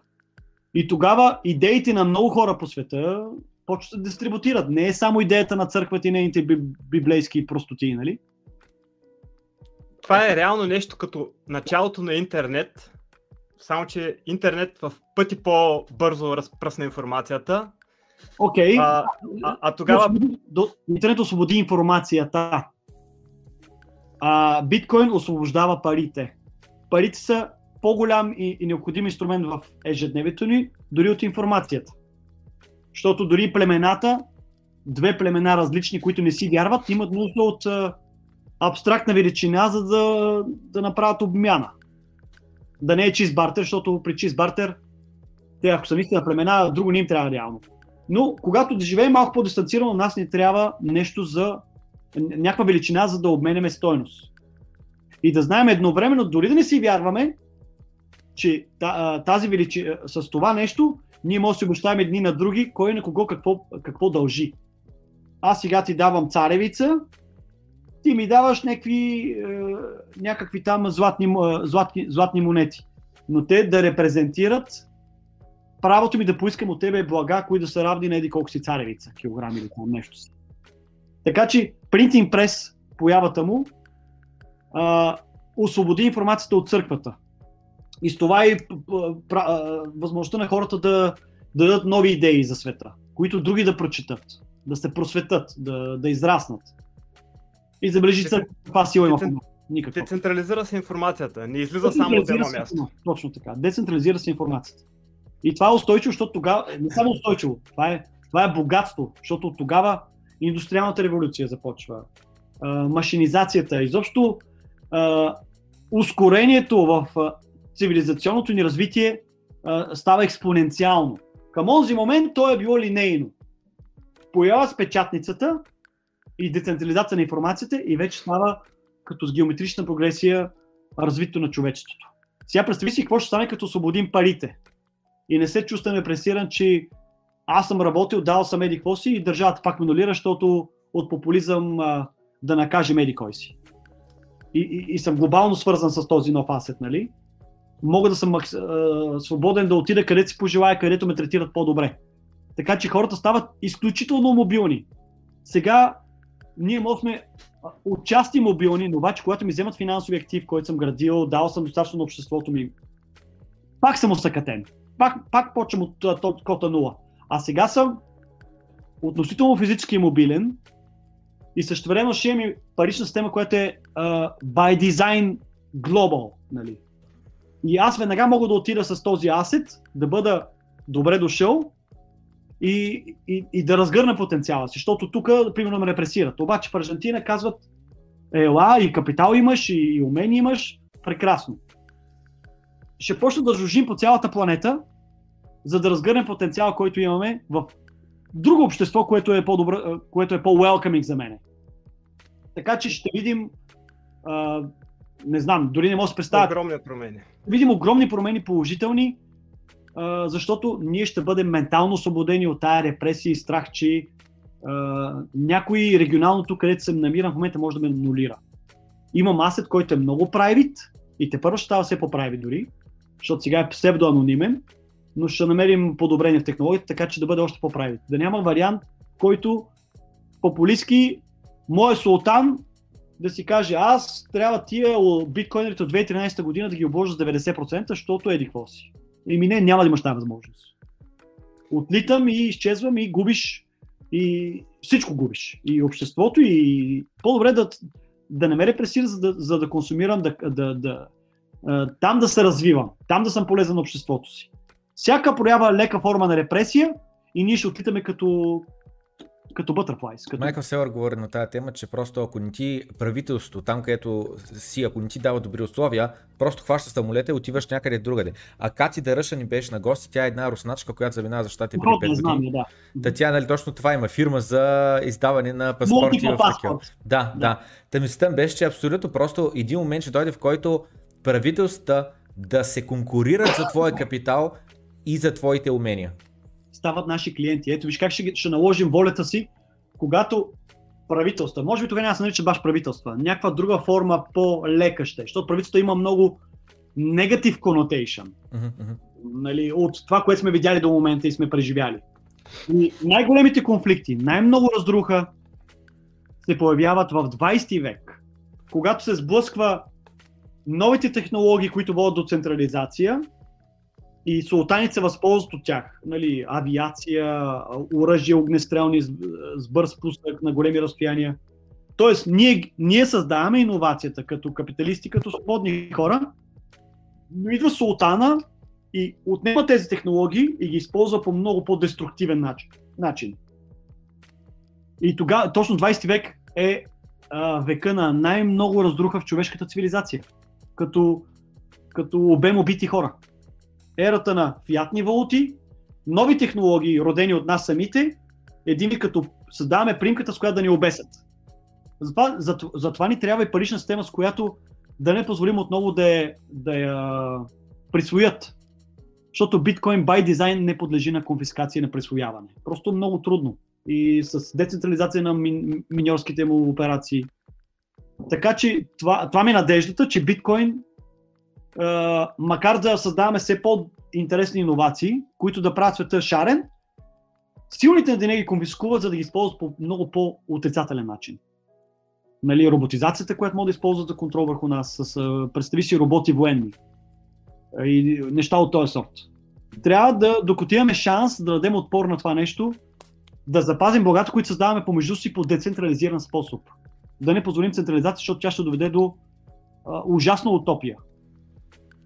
Тоест технологията и биткоин засилват възможността за много сериозен контрол от страна на правителствата и също така две сили, много силни сблъскащи се в момента. Може да имаме пълна свобода, може да има и пълен контрол върху нас. Да, аз мисля, че биткоин, а... всичко друго, което създаваме, може да бъде конфискувано, репресирано, да му се наложат изкуствени ограничения за износ. И казват, ти измисли уникална технология за телепортация. Но принадлежи сега първо на нас тук като еди какво да се възползваме, защото това ни дава много леверидж, много превес на всички останали. Биткоин обаче е интернет валута, тя е едновременно навсякъде. А ако се опитат да ме, да ме накажат за това, че съм измислил нещо много оригинално, да мога да го предложа на света да ми плаща и аз да живея международно. Защитен от други султани, които казват, ела при нас защото пък ние няма да те репресираме толкова, искаме само да се възползваме от, от това, което си измислил. Така че биткоин е тази сила на децентрализация, парична, която може да ни опази от дистопиен фьючер, към който се движим в момента с бясна сила, според мен. Ти се казвал а, с а, Боби Белев, когато говорихте, че по разбиране си анархокапиталист и като цяло на български има много малко информация по тая тема, така че пак с няколко думи ми е интересно какво точно представлява дори анархизъм, анархокапиталист. А, възможен ли е свят без, изцяло без правителства или трябва да са много малки, все пак някаква функция да изпълняват? Като цяло данъците кражба ли са при хипербиткоинизация и реално победа на биткоин, на сегашните фиат пари, да кажем на CBDC-тата в бъдеще, възможно ли е това так, такъв свят да съществува? Той е много далечен още, може би много утопичен, за много хора е пълна глупост. Постоянните въпроси от рода на кой ще строи пътища и мостове и така нататък, и училища и болници, които реално в момента виждаме на... с какво качество ги правят. Mm-hmm. Те за анархокапитализма като цяло няколко думи, на мен поне ми е много интересно и клоня лека по лека аз в тази посока. Особено с биткоин и това, което той предлага. Да, биткоин реално така ти, така ти отключва главата, защото ти не забрави дълги години обществото, родители, училище и, телевизора те формират нали, centralize, governance, камета, uh, нали, чиновника по някакъв начин има превес над твоята свобода. С паспорт и така нататък. Uh, в Вселената също има, има анархия. Anarchy out of chaos. Нали? Има rules, но не rulers. Както е биткоин. Биткоин предлага правила, но не предлага управители. Ако някъде се издъна там а, някоя държава, няма как а, Сатоши да дойде да напечата повече и да, и, и, и да ги изкара на повърхността. Ще си платите цената за някакво неблагоразумие економическо, което сте взели. И това е правилно, това е, това е природосъобразно. Нали, когато някакъв етнос или животни е, по някакъв начин изяждат е, други такива, които носят до устойчивост на, на по-големия вид, той ще се самоунищожи. Така е при хората. Етноси, които не могат да намерят баланс помежду си, ще се самоунищожат. Те трябва да изчезнат. Те не са а, угодни за планетата Земя. И това, забележи какво става България. Ние непрекъснато намаляме като население. Явно като етнос имаме такива търкания на най-елементарно равнище, че природата казва, вие трябва да изчезнете. Вие ще се изпарите. И аз не виждам нищо фатално в това. В смисъл, както реши природата, така, така и ще стане, защото явно химическата сглобка тук, социалната сглобка и всяка друга, има, има нещо, което не работи. Нали, корупцията, нежеланието да се контролира това нещо, толеранса към това нещо, защото ами аз, ако съм там, също се възползвам. Еми хубаво, ма. Ние ще се самоизядем. Ще, ще дадем енергията си на други султанати, на други държави. Нашата просто ще изчезне. Ще ни заде по-голяма държава, която казва, вие сте вече само 3 милиона, обаче разполагате с територия, която може да 30 милиона. Съжалявам, но не, не е правилно. Ще ви нападне, ще ви унищожим, ще наложим други правила на по-силните около вас. А, та, наркокапитализма е а, Вярата ми е, че свободните пазари най-правилно разпределят ресурсите. А, според на всеки му познанията, енергията, която е склонен да вложи. Значи ти не може да се оповаваш някакви социални обещания от, от, от държавата, че видиш ли, ако родиш пет войника, ние ще ти дадем някакви социални плащания и ти няма много нужда да работиш. Само ни раждай войници бъдещи. Нали, защото това, това, е, това подкрепя нашите облигации, които създаваме и така нататък. И виж как изкривява тези, които са по-глуповатички, казват, бе аз няма сега там да състезавам, да ставам ядрен физик, с което мога да променя света към много по-добро за милиарди хора. Аз ще разкрача пет пъти и султана ми е обещал, че ще се грижи за мен. Нали, ще отнеме от всеки друг, за да може на мен да, е, за да ме възнаграждава.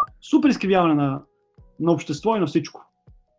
И така образно казано, ще се, ще се родят хора с много по-грешна ценностна система. Защото майка му ще му казва, виж сега, нали, тук куртувай, е, като възпроизвеждаме по-бързо, защото това, това ни казва силно деня, ти с малко усилие съществуваш.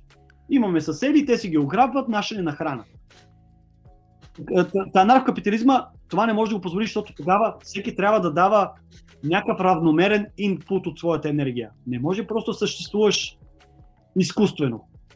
Нали, защото има голям а, силен на деня, който буквално коли и беси, и, и, защото така е по-угодно за централизирана система.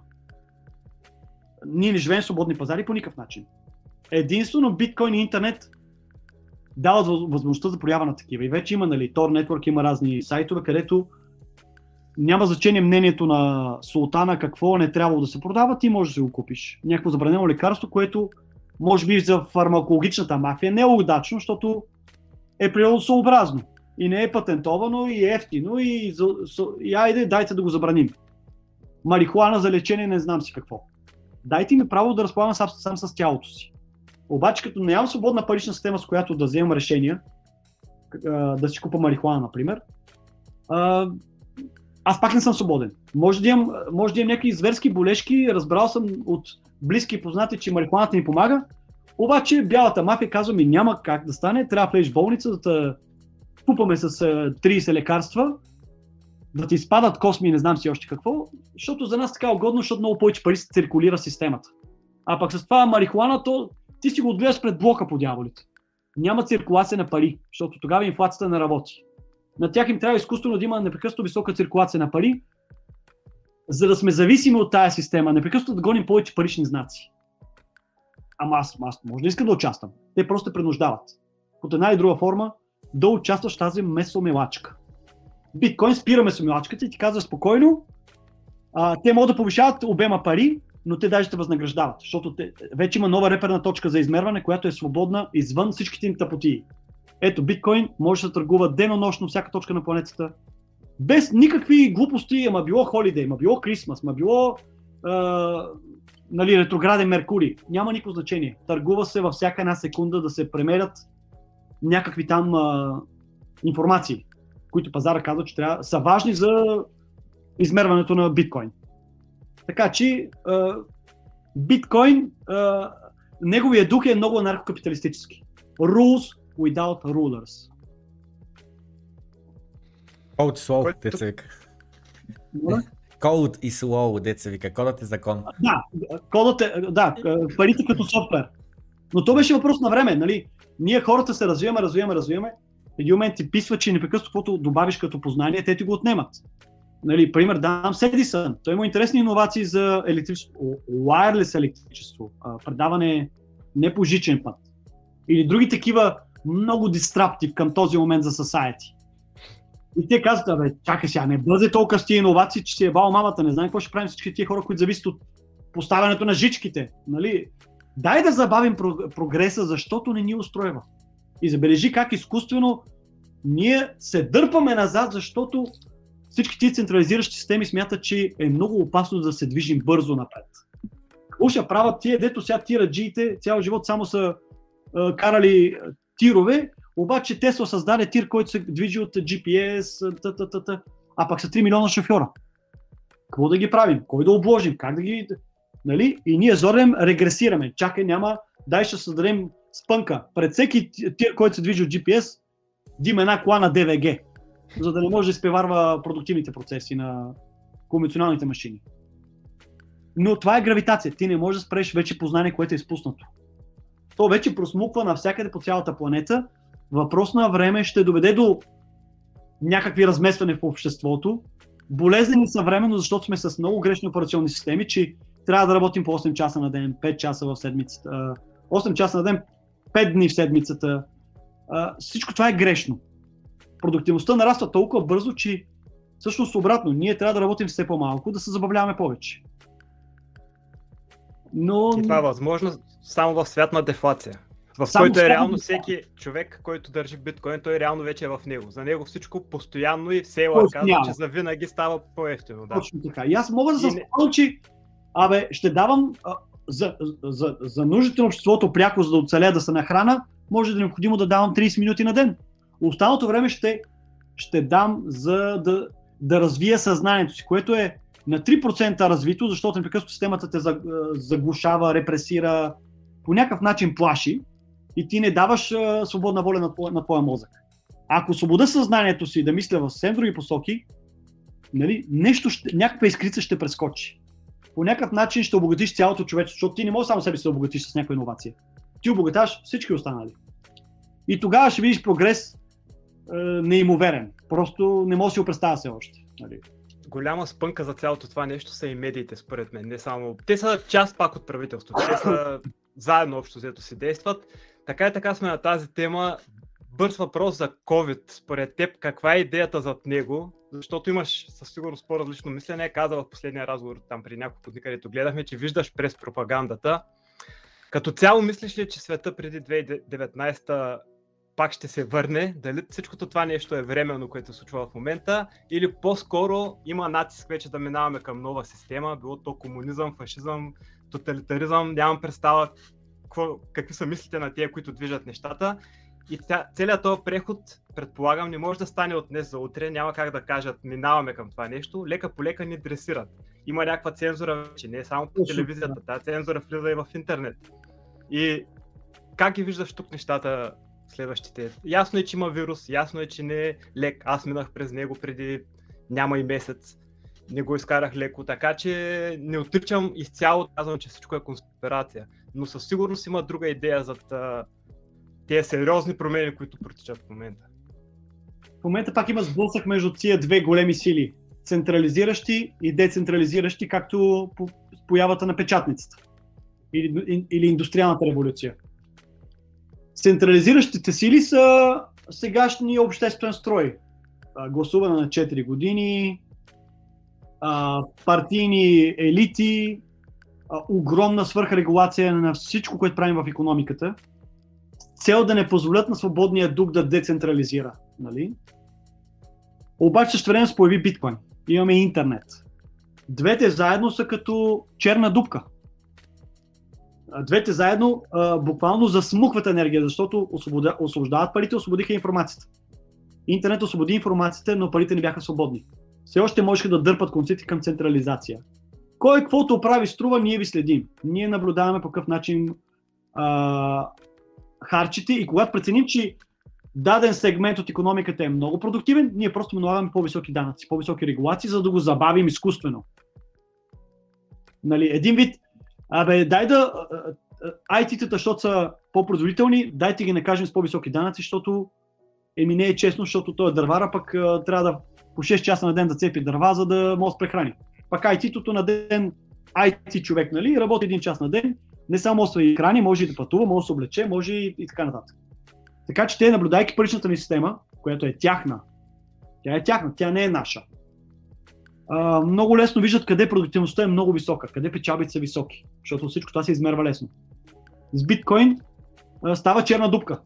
Не знаят кой какво транзактира, с кого, по колко, просто тази информация вече не е публична, което е прекрасно. Тя вече става по-децентрализирана, ние помежду си обменяме информация. Кой сектор си заслужава да работиш, който е по-свободен,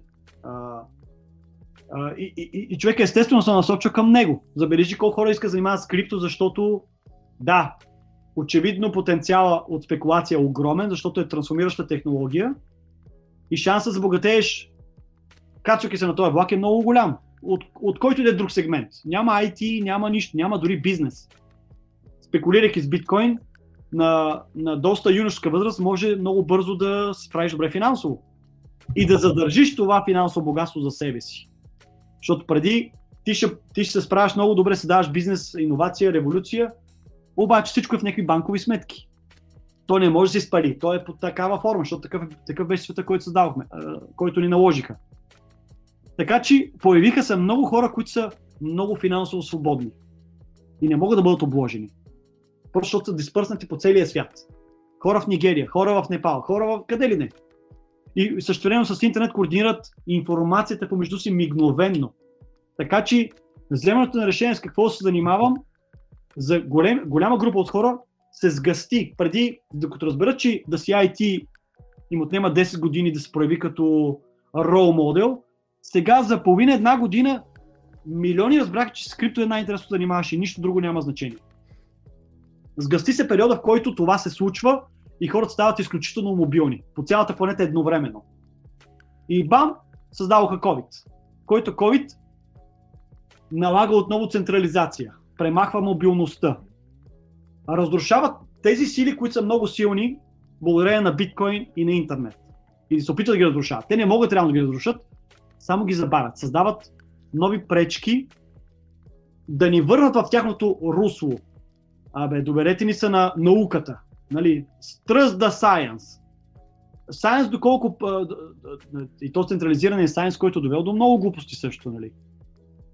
Не, извинявай, ти кажеш Science, обаче в момента ваксините са на, на Clinical Trials, коя беше до 2022 си кой месец, а пък на Pfizer е до 2023. В Clinical Trial това не е годно за употреба, това не е тествано, това не е проверено. И съответно ние буквално в момента биваме, това е седно на, на продукшн да пускаш алфата, да това е в момента нали, еквивалента. Ние в момента буквално сме pigs. Това сме. Опит, опитни зайчета, да. да.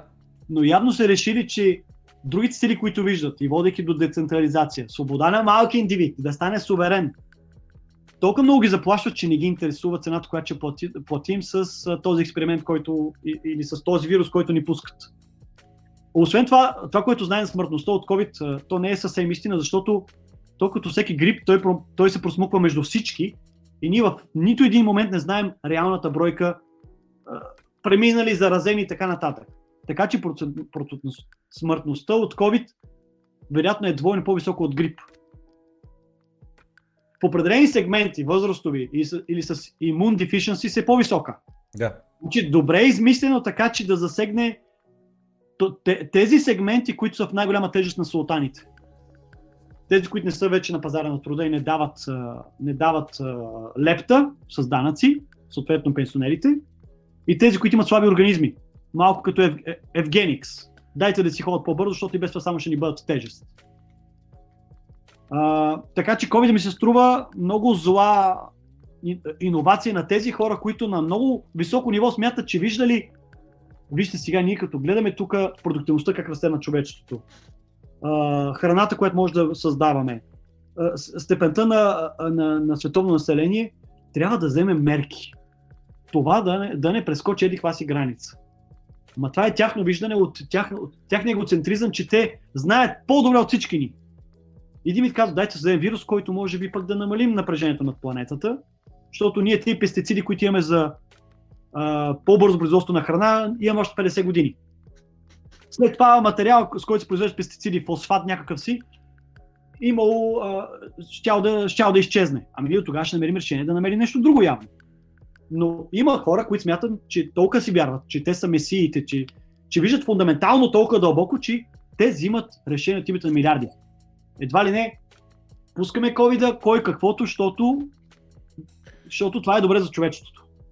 От тяхна гледна точка. Дали обаче, дали от тяхна гледна точка добро също? Това, което си мисля е просто в щат нали, има така, така наречения лобииване, което е голяма компания лоби. А, голяма компания плаща на политик. Буквално а, тая, как се казва тя, а, а, Кристин Легард ли беше, или тя беше не, не, баба Елен. А, Елен, каква беше Елен, бе? Какво е първото име на Елен? А, да, както е, баба Елен, аз се наричам нарочно. Баба Елен, да, рептила, рептила Елен. Точно така. Тъм, тя мисълта беше, че излезе статистика следната. Аз проверих колко е заплатата. Заплатата е 200 000 долара годишна заплата. Но за 2019, за чакай, чакай, за 2019-2020 тя е получила 7 милиона долара в speaking fees от големи финансови институции. Това е чист конфликт на интереси, защото тя е получила за 35 години напред нейната заплата за 2 години и това просто естествено, че и накланя след това визните за какво ще говори така нататък. И съответно мисля беше на тема а, пестициди, на тема вакцини и така нататък. Мисля беше, че в момента нали, се казва, нали, вакцините са безплатни. Абе, не са безплатни, те се плащат и съвсем скоро излезе статистика. Не се шегувам, абсурдно, че не се шегувам толкова беше милиарди, но и още по-интересно е, че забравих колко милиона бяха на ден, но са 1000 долара всяка секунда. 1000 долара всяка секунда, толкова им е прихода. Абсурдни цифри. Идеята е, че това не е безплатно. Правителството го плаща, откъде дадат парите за правителството, защото то не се е домати, не е такова а, картофи. Идват от мене, идват от дънакоплатеца. Съответно, мисълта ми беше, че и другото е най-лошото, е, те го превърнаха в subscription модел. Втори бустър шот, трети бустър шот, нов вариант, четвърти бустър шот, нова вакцина трябва и така нататък. Ние буквално биваме източвани, изсмукани. А, ако не ти светне, че нещо не е наред, че не става въпрос за хелт пандемия, а някаква друга адженда се върти тук, не мога да ти помогна. Нали? Очевидно нямаш това критично мислене да видиш извън пропагандата, извън всичката фактология, че абе нещо не е наред. Значи, вие за някакви леки прояви на, дори на грип, а, вече трябва да се абонираме на постоянно за боцване. А, трябва да носим хелт паспорти. А, света е пълен с ограничения, за да не може да сме така мобилни. Нали? Аз запазвам моята мобилност, но с цената на много информираност. Не ми е така лесно да пътувам както преди. В смисъл, не че ми е трудно, но задължително преди отива в една държава. Трябва да прочета сега каква много просто тия са измислили. Какво трябва да се образа. Не е просто си хващам самолета утре заминавам на другия край на планета, както съм го правил буквално. Което за масовия човек е още по-трудно. Нали? Така че те а, направо ни, а, как се казва, ни подкасяват кръчетата, да се седим кой откъдето е във фермата му, защото има разбирателство между султаните, кой колкото си народил, толкова да си точи. Нали, ти имаш 7 милиона роби, точи си ги. Ама те в един момент стават и много мобилни и то става един хаос, кой какво ще точи. Така че COVID много удобно връща а, вярата в големите институции, да взимат решенията от името на всички ни. Ваксини, не знам си какво. А, всеки ден се пропагандира, нали, всяка една бройка жертва на, на COVID се упоменава. То е нещо вече като, не знам. А, така ни концентрира вниманието непрекъснато към тия медийни институции, които са, които са проява на силната държава също. Защото няма силно независими медии. И те зависят от, от неговата, неговата ръчичка. Нали? Само да спомена следното. Погледнах съвсем скоро ми излезе един твит, в който има статистика на глобалната смъртност на планетата Земя през годините. И ако гледаш само нея таблица, не можеш да разбереш, че има пандемия. Просто защото имаме спайк на смъртни случаи нали, на популацията на планетата. Едни и същи са цифрите. единствено спайка е бил 2010-2011 или нещо такова и след което пада, пада, пада, пада, пада и тенденцията е една и съща. В момента нямаме по-големи смъртни случаи последните 3 години, отколкото 3 години преди това или пък 3 години по-преди това и така нататък. Смъртността нараства, ми се струва, не, не просто от COVID, а от а, много бързо регресиране на здравните грижи за всичко извън COVID. Mm. Нали? Страха, който при много хора с малко по-слабо съзнание много лесно се подават на, т.е. нон-стоп страх, който те облъчат, защото страха е форма на контрол и болест. Ти се разболяваш преждевременно от страх, седи си вкъщи, нямаш достатъчно слънце, хванеш COVID и вече ти си го приемаш като смъртна присъда. Леле, шанса ми е 5% да мра. И почва се буха с всяка вид лекарства. Ти си правиш организма още по-зле смятам, че много excessive deaths, каквито се отчитат в момента, как се казва, допълнителна смъртност, е от това, че а, централизираните здравни грижи просто не хаят за всичко извън COVID, защото там са насочени големите пари. А, няма, даже наскоро имах такъв случай, много така близки. Не могат да намерят легло за неврологичен проблем, защото казват ми, не е ли COVID, не мога ви приемем. Нали, ма ти ръката ти не работи, не знам, ми съжаляваме, намерете начин, грижете се за себе си. И един вид много хора се влушават, защото нямат навремени здравни грижи. Та, COVID е някаква странна полуевтаназия, която тече на тая планета в момента, устройваща силните на деня, защото правят и хората много страхоподчинени.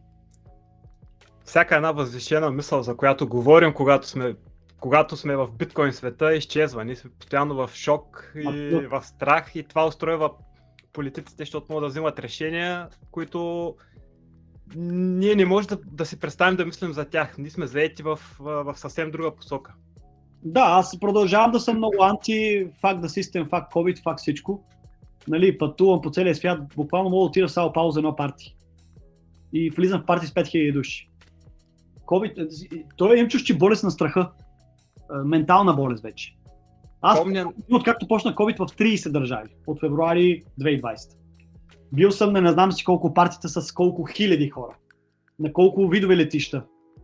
Дори не се изследвам за COVID. Имах три пъти, аз го наричам грип или грипоподобни неща, ами седа си вкъщи, обичайно да пия витамини, гледам да се препота няколко пъти и така. И давам възможност на имунната ми система да се пребори. Както винаги е било. Помня изказване, мисля, че се казваше Рик Фалковин. Мисля, че е някъде от скандинавските страни. Да. Той пак така с анархокапиталистично мислене. И го запомних и ми прави впечатление и се сещам за това, че винаги по медиите и по новините не се казва нещо страшно и в същото време не се казва защо са ни нужни политиците, за да решат този проблем. А то е толкова объркано цялото това нещо, че реално айде да не са точно нашите политици, защото нашите политици слушат а, по-централизираните По-големи. вече в Европейския съюз, да, или вече и над Европейския съюз. Те има някакви институции, които реално някой гласува ли за Световната здравна организация или за Световния економически форум или някакви Не. подобни хора с страшно много власт, защото са, имат думата световна или световен в а, названието и са някакви страшни експерти. И всички други държави действат. Това са институции родени след Втората война, като проява на американския империализъм, финансов и милитаристичен тогава, като видиш ли наднационални институции. Значи, те Именно. могат да, да, да, да поставят послушание някой султанат там, обаче ако съвсем изтърват кони, имат наднационални е, институции, които вече не подлежат на никакъв демократичен контрол. И могат да ти дърпат ушите още по-глобално. Нали, как виждаме с Европейския съюз, Световния економически форум, здравен и не знам си какви. Всякакви такива султански проекции на планетарно равнище. Защото друго е да, упра- да управляваш една глобална институция и, конците, и, и куклите конци, които поставяш, отколкото 200 държави с 200 различни елита управляващи. Нали, много хора трябва да захраниш, много хора трябва да им промиваш главата, защо удачно еди какво си.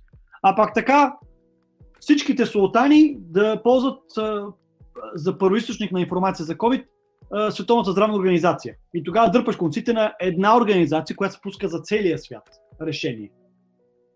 Колко е вярно, но те си знаят, те, нали, аз не им вярвам, защото това са някакви комунистически прояви, такива ужасно централизирани институции. Това не е добре за човечеството. Една грешка на един човек и да коства живота и здравето на след това колко милиона хора. Това нормално е в човешкия свят, в животинския свят. Ако сбърка един вълк в една гора и заде еди кой си и наруши баланса там крехкия, ще, ще умрат животинките само в този малък регион. А не всичките вълци на цялата планета. Трябва да има, нали, как се казва, регионализъм, за да може всеки си плати цената индивидуално. И това е угодно за планетата. И затова най-вече аз виждам да помогне биткоин. Защото силните на деня си натискат към все повече централизация. Виждаме, че с протести нещата не стават, защото има протести навсякъде по света почти. Ти няма проблем Почти да не ни ги показват. Те казват, абе ето, ето тук ви правим едно ограждение а, 20 на 20 квадрата, което съм го виждал в Барселона наскоро. Направо ми беше смешно. Значи, вие имате право да протестирате. Човешки права и тъпоти, нали? Ето сега тук, на този булевар, 30 квадрата, само в него мога да извадите бабузелата, да викате, да пеете, да ви чуят, да привличате внимание. Но сте заградени от милиция. Сакън да не нарушите тук това, тия 30 квадрата, защото вече нямате други права извън тия 30 квадрата. Иначе протестирате колкото си искате, стига да си плащате данъците във формата, която ние искаме. Нали, защото тогава те държат за топките. Ако плащаш данъци с парична система, която те контролират и няма лимит, те ти купуват времето и енергията forever. Ти не си свободен човек по никакъв начин. Какви права, какви 5 лева, каква демокрация? Всичко е толкова фасадно и фалшиво, че докато биткоин ми дава надежда, че подлежи отпор и даже тече отпор. И затова и той COVID се появява. Нали? Това е техният отпор. Нали, ние трябва да продължим да, да, а, как се казва, да не ни подкупват с повече фиатни знаци. Един вид, влизам в крипто, правя повече фиатни знаци, аз се връщам при тях. Еми тогава пак си оставаш роб на системата.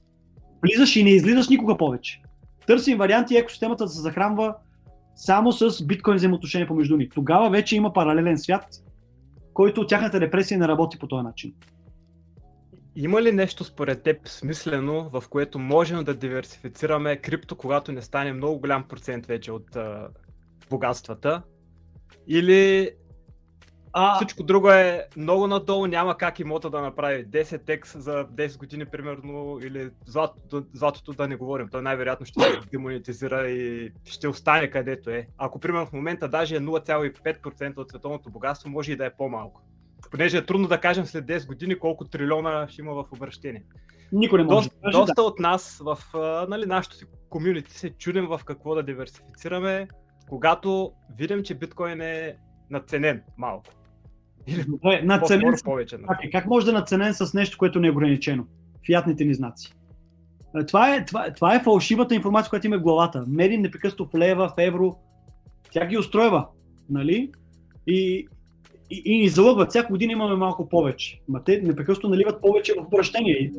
Това е, това е чиста иллюзия. Не, няма това предвид ванката. Ванката има предвид, че а, рано или късно, нали, когато започва да вдигат цените, всеки човек, който даже не разбира нищо от криптовалути, започва да ипотекира къщи, апартаменти, всичко да налива в биткоин. Моментът на казва, еуфория. Да, ще отвоя парите за един месец. Идеята е, че вече се влизаме в един балон, където просто изпреварваме тенденцията. Не, че биткоин няма да се вдига цената постоянно след 5 след 10 години, но просто нали, имаме такива boom and bust cycles. Да има преди, че по време на бум да продадеш, по време на бъз да купиш. Окей, аз лично а, имах имоти и ги разпродадох. За мен това е тежест. М. Нали, имота често е актив, който управляваш името на държавата, докато твоето име седи в някакъв имотен регистр. М. Те поставят условията. Ти представяш си в Америка или в Австрия, Виена, колко условности има да направиш ремонт на апартамента си, дори на къщата си, през колко разрешителни режима минаваш. Те пак ти пият енергията. Аз предпочитам да имам крипто да ми е основния асет и всичко друго е лиз. Един вид, рентвам го, ползвам го, само колкото е необходимо, за да не зависи от системата да ме контролират с тежести, които а, те държат. Имоти, акции, земя. Реално са неща, които ти не притежаваш. Просто временно твоето име е зач... споменато там, защото им плащаш данъците във формата, която те ти казват. Те няма да позволят за имот да плащаш биткоини. Нали? е, И по този начин си налагат изкуствено е, паричната система, инфлацията, която пропива е, помежду ни. Защо да им участвам в цирка? Аз не искам да съм несвободен, пълен с всякакви офлайн тежести и да го мисля как се управлява енергийно, през колко посредници минава всяка една размяна. Неща, които утежняват и ти пак си хабиш най-ценното времето за елементаризми, баламизм, просто ти от султанизма, в който живеем. Крипто ми дава асет, който е невидим, глобален, където отива по света, аз вече мога да ползвам благата на света, на обществото. Защо ми да притежавам иллюзията за много други такива? Не мога ли просто да ги рентвам? Така че ако нещо наклони ми шапката или се опита да ме притеснат, изчезвам с всичките ми блага. И по този начин си много по-защитен, защото ти си просто един турист. Ти не си а, закрепостен от тежестта на тези активи, които системата а, ти се дава иллюзия, че притежаваш. Ти не ги притежаваш. А, и във всеки един момент могат да натиснат. Внимавай в картинката, защото той чиновник знае, ще стане тая беля, ще ти наложим ли къв си данък и наследство и не знам си още какво. Крипто е най-лекият актив, който можеш да притежаваш. Без амортизация, без такси за поддръжка, не хаби енергия, даже расте във времето, защото все повече енергия привлича като човешки капитал. Друг няма актив, който да е толкова лек. И също време да ми дава доста до благата на света, защото това е най-важното. Аз не искам да имам имот, а, просто да си го притежавам. Аз искам имот, защото видиш ли, складирал съм стойност или ми носи доходност с цел да запаза покупателната сила към момента на неговата покупка. Никой не, не си купува имоти, защото му е забавно. Ти си принуден от системата, за да си запазиш покупателната сила на парите. С биткоин тази игра няма нужда да играеш.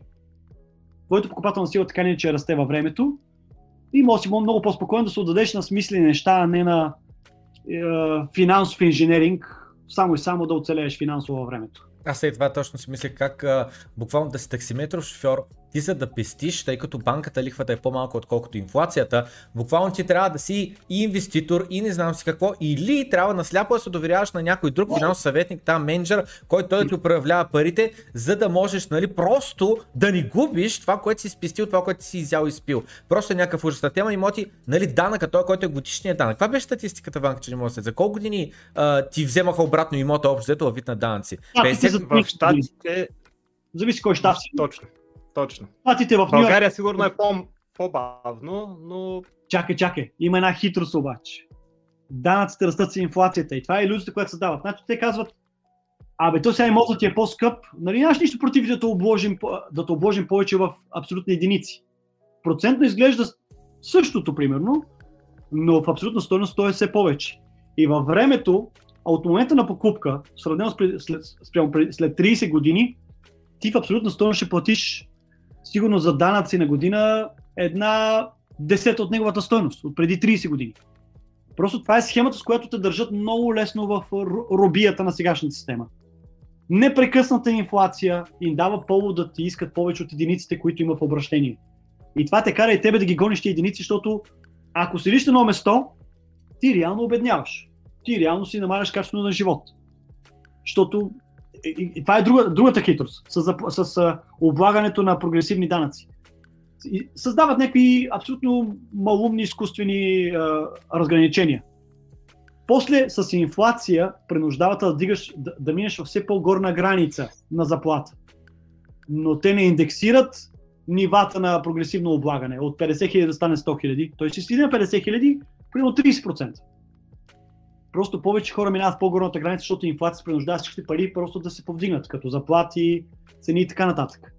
И бавничко все повечето обират от това, което ти произвеждаш. И вместо да те обложат 10%, накрая се окаже, че взимаш 60-70%. Защото не е само заплата, то са и ДДС, то са и акцизи. И реално човек средностатистически а, от дохода си за данъци отиват 60-70%. Захранва този огромен чиновнически апарат, който той да прецени как да ги връща парите в обращение. Човек на 1000 лева заплата в момента 60-70% отиват изкуствено завишени цени заради данъци. 30% и това е преди... неговия вод в економика. 30%. Останалото е вота на чиновниците, колко трябва да му вземат. И тези данъци реално не знам дали слагаш инфлацията към тях и печатането, защото и печатането се забърза да, постоянно, така че да, абсолютно. кражбата е от всички посоки. Добре, а, щом... Биткоин ме прави това отношение, аз наистина съм спокоен, че най-после няма да играе тази игра. Не искам повече монетарни акции, повече имоти, защото еди какво си. Факов. Вие играете тази игра, аз имам нова игра. Дефлационна валута. Пълно съгласен съм. И така.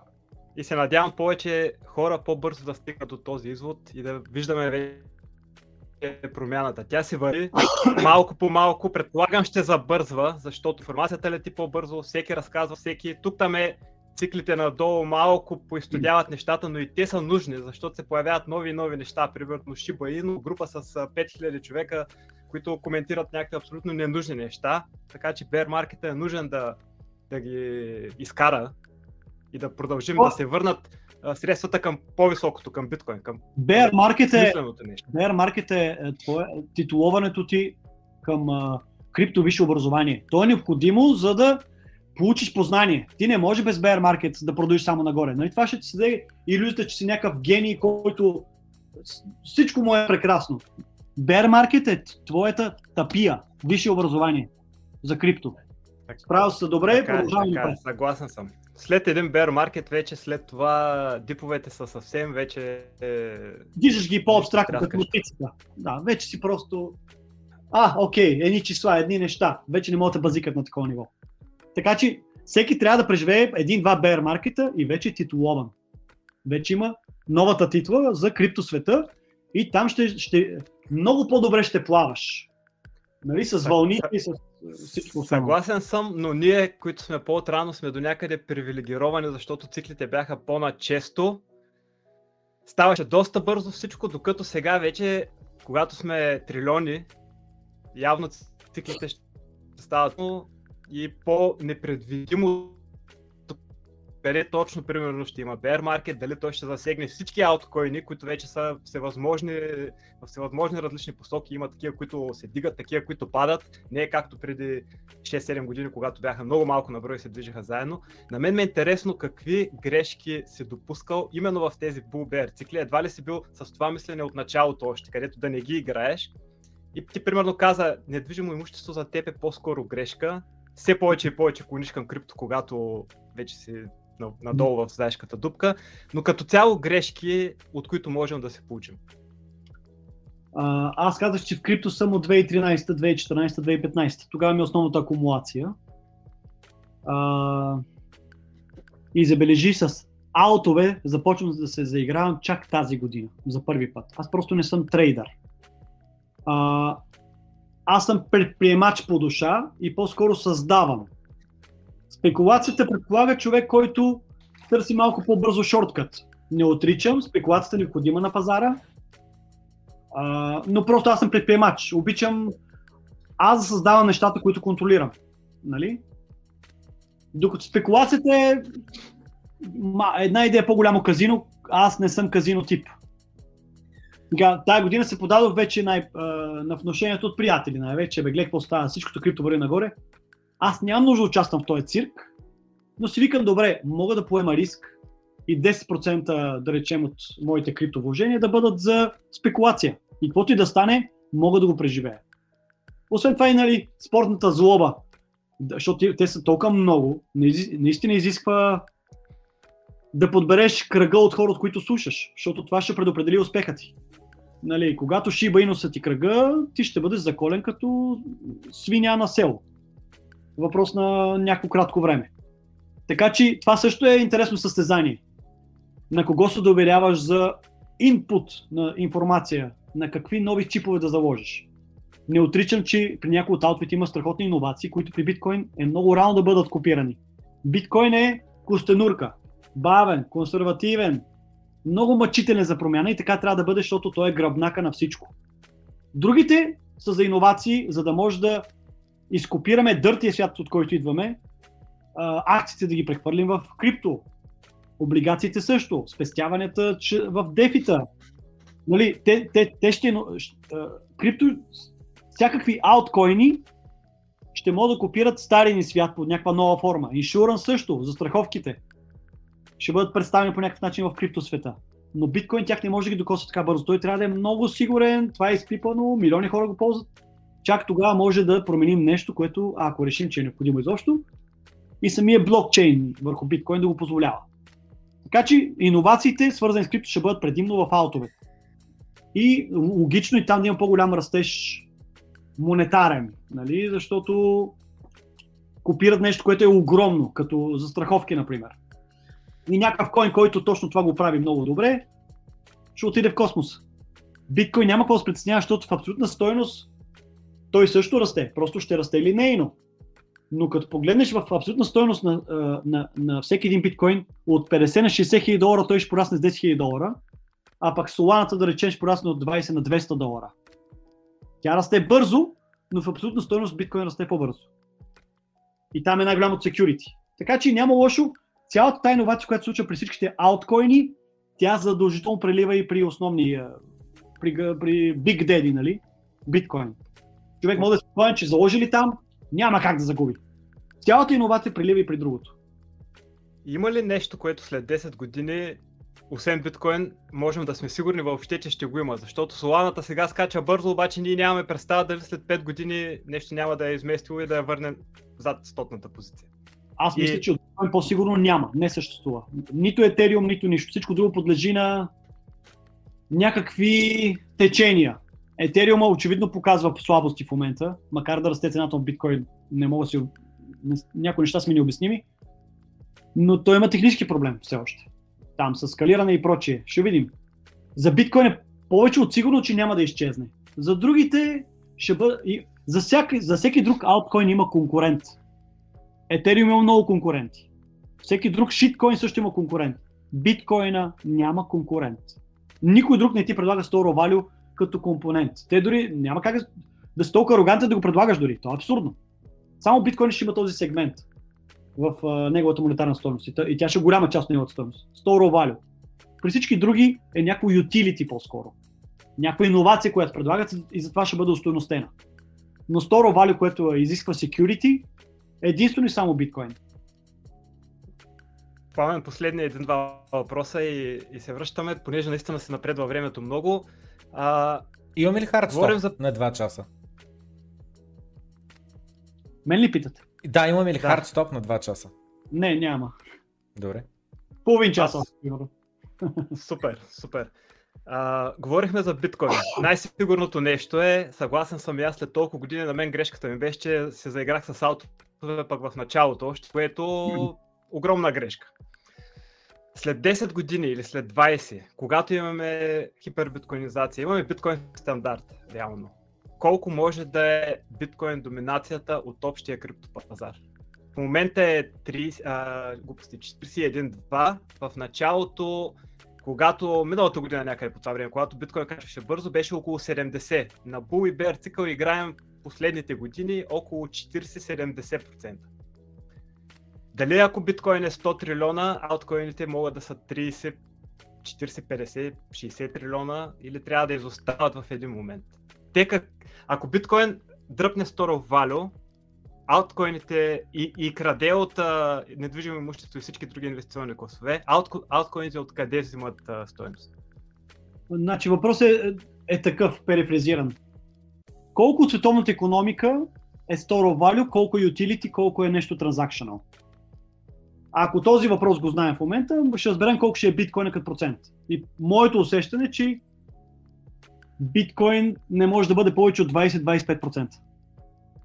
Там, където складираме енергията, за да е сигурна в бъдещето. Store value като спестяване в, за утрешния ден.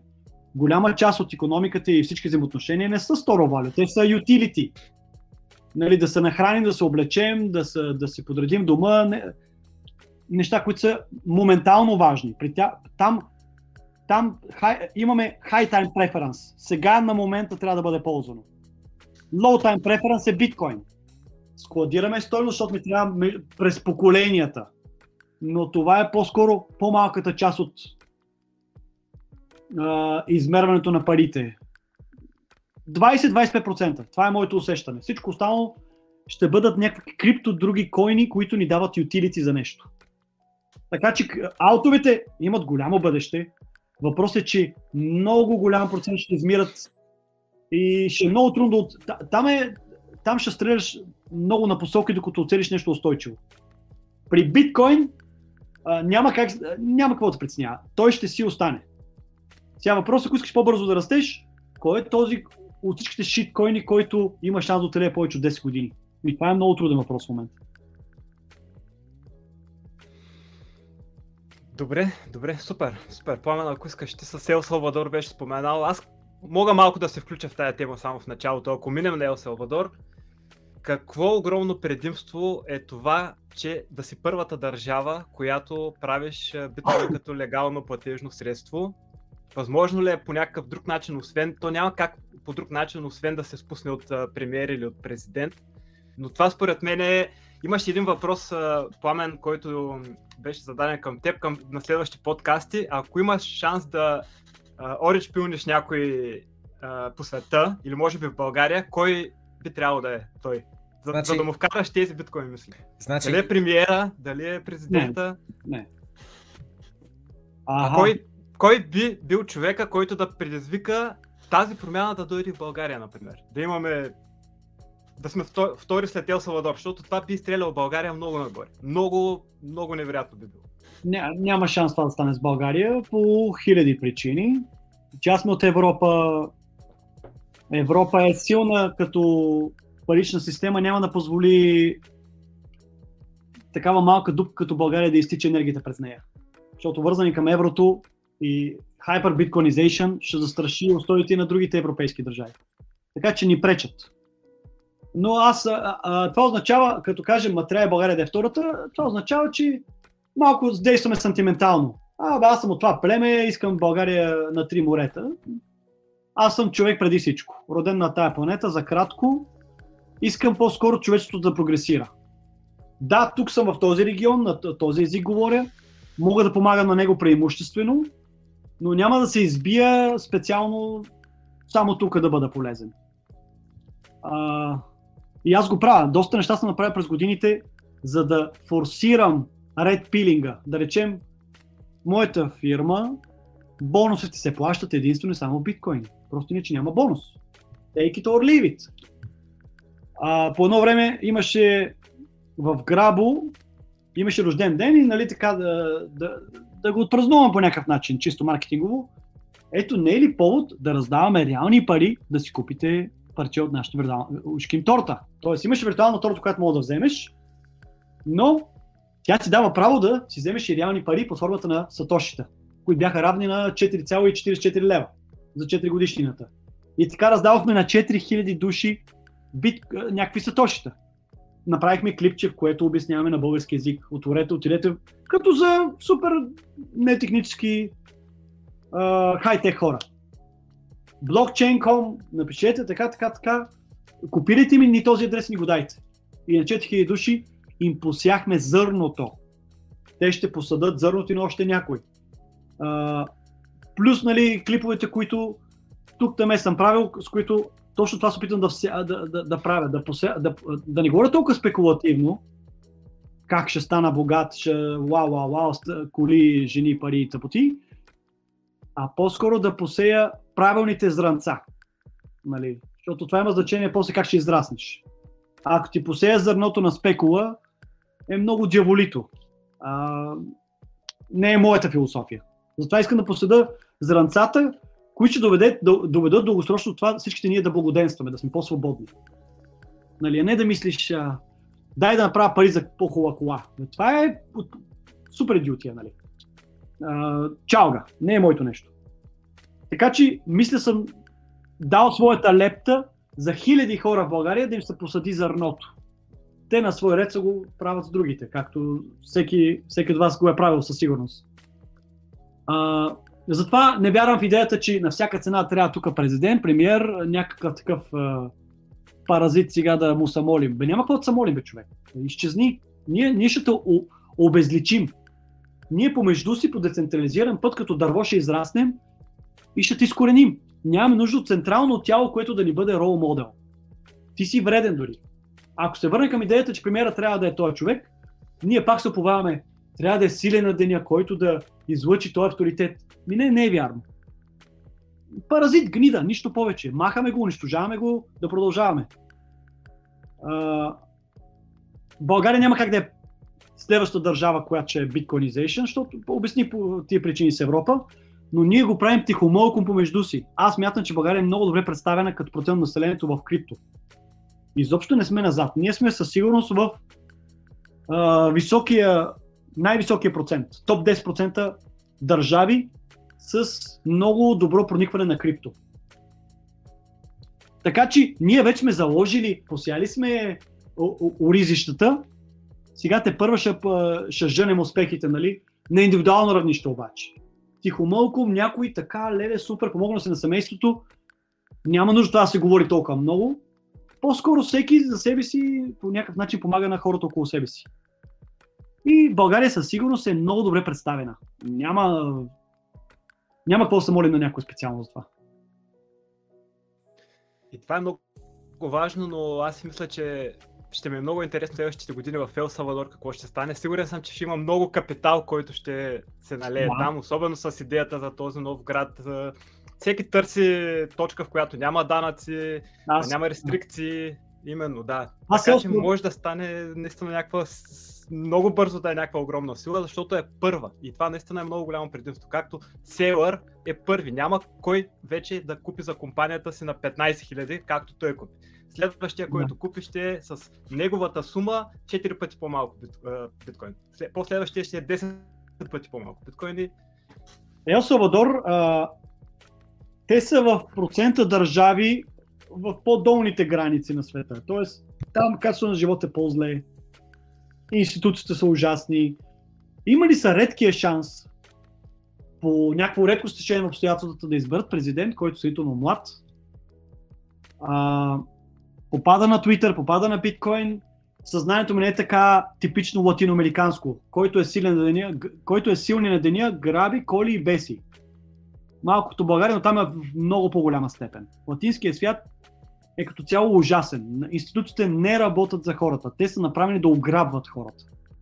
И няма кой да ни помогне, освен сами да израснат и да променят това нещо.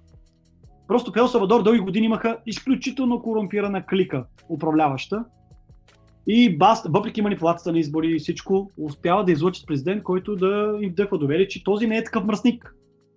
И за сега показва с действията си, че не е чак такъв мръсник.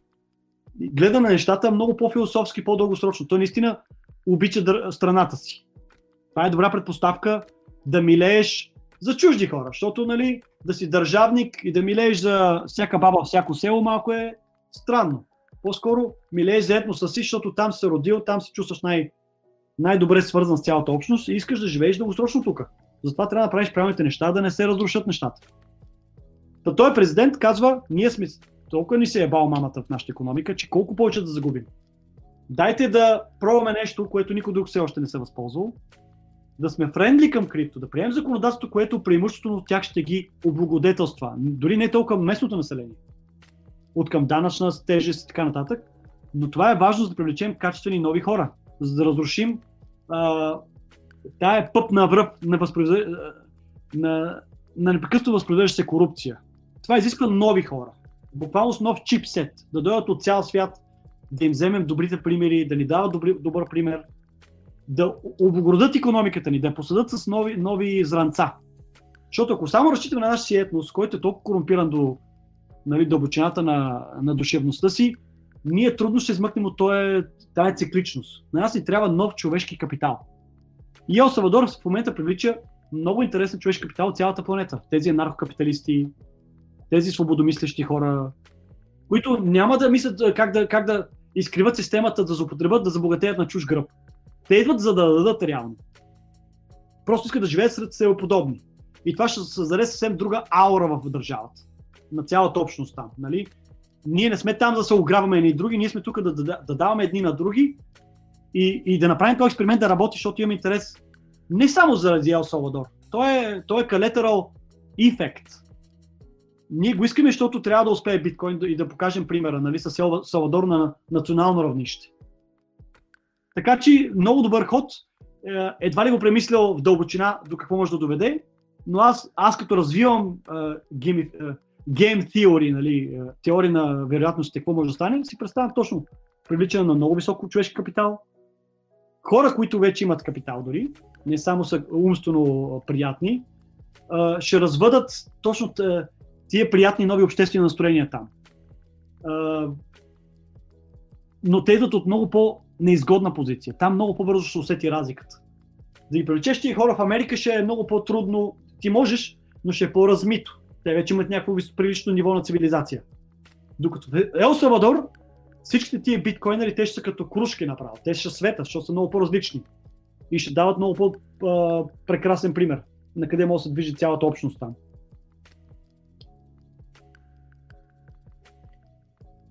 Някои хора казват, че е ключово, ужасно важно в Ел Салвадор да се получат а, нещата, защото, Сигурно, да. защото ако не се получат, IMF и всички други, World Bank и така нататък, започнат да говорят за ето виждате ли, Ел Салвадор се смаза с държавата и така нататък, биткоин е виновен и нали, ще го дадат като пример.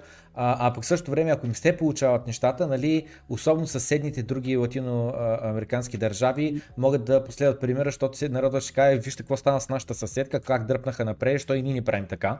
И съответно мислям беше, че а, много от тези глобални институции имат а, зъб на биткоин, той буквално име да. а, тяхното, нали, дет вика, с Уорън Бъфет, дет вика Rat Poison, само дет, нали, те са в случая плъховете, нали, на Rat Poison, на който е биткоин. А, и, и се сещам как IMF отказаха заем на Ел Салвадор, за да си засилят а, майнинг индустрията. И това, което направиха сега, нали, е да биткоин Bonds, където казват, търсим 1 милиард долара, срещу тия 1 милиард долара ще дадем колко процента лихва, след 7 години или колко години бяха 5 години ще ви ги изплатим обратно парите и освен това получавате дивиденд от изкопаното, което а, с, нали, от нашия вулкан. Да, Доминото пада. Има един израз, който ми е за мен много любим. Другият е пишем история. Та, и, и на тема Доминото пада е, би ли а, а, казал през твоята перспектива как се измениха нещата а, от първия ден, в който закупи а, биткоин до днес? А, имам предвид, нали, от гледна точка на кой притежаваше тогава биткоини, каква беше тогава нагледат, а, нагласата спрямо биткоин нали, от рода на о, той се използва само за а, такива нелегални дейности в интернет, само за паране на пари и така нататък. Преминаване през микрострати, че това според мен е огромно събитие, където те наляха 500 милиона долара и след това заем след заем след заем, сега 4 милиарда са наляли в а, биткоин. Тесла закупиха биткоин. А, в подкаст Илон Мъс спомена, че SpaceX притежават биткоин, че той притежава биткоин биткоин, след което сега нали, последните месеци Джак Дорси напусна мястото си като CEO на Twitter, превърнаха Square Square, как, ще, как се казва, компанията направиха на Spiral BTC. Блок, блок мисля, че се казва сега. Блок е цялото, а Square, което обединява всичките компании, парен компанията, пък една от долните, които се каже Square Crypto ми ще се каже, сега се казва Spiral BTC и така нататък. Та мисълта беше и интеграцията на Bitcoin, Lightning Network в Twitter и така нататък. Толкова много неща се случиха. Пиликал през твоята перспектива, каква е, какъв беше пътят до днеска, от първия ден, в който купи биткоин и нали, пада ли доминото и какво очакваш като следващи стъпки. Като аз имам клип между другото от януари тази година, където казвам, един човек споменавам, държавите един ден ще купаят биткоин и един човек в канала, в чата написа, ха-ха, държачите да се купаят биткоин. И сега много са кефе да го споменавам този клип, че нали, тогава съм го казал, защото за мен било нали, очевидно, че доминото пада, първо са гикове, после са едиска, после са компании, после ще си бъдат нали, евентуално държавите трябва. Не съм очаквал да е тази година, но очаквах, че един ден ще стане, но не очаквах, че чак сега, още сега. Та ти как гледаше през твоята а... перспектива? А, аз пак, понеже съм устроен малко по-анархично, по начин по който съм израсъл, и отдавна съм търсил отдушник от системата, защото ме задушавала. Нали, когато създавах бизнес, първо ми казват, «Е, абе сега направи едно ЕОД и сравнително защитен от е, някакви грешки там, юридически алабала.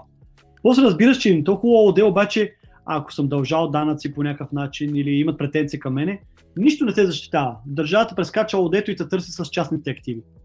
И си викам, леле, значи тия, каквото и да направиш, абе, системата се е, се е дизайнирана така, че а, да няма лесно измъкване и ти да отговаряш с цялата тежест на всичките ти активи, колкото и да, да си се градил и така нататък. И винаги главата ми е било, кое е това, с което мога да се почувствам защитен най-после. Че не, аз не съм някакъв криминален тип или нещо от сорта, но просто философски свикам, не искам да зависа от чиновнически кретени, кретенизъм. Имал съм два пъти даже запорени сметки, веднъж за грешка на чиновник, втория път аз съм калетър демич в, в някаква верижна реакция.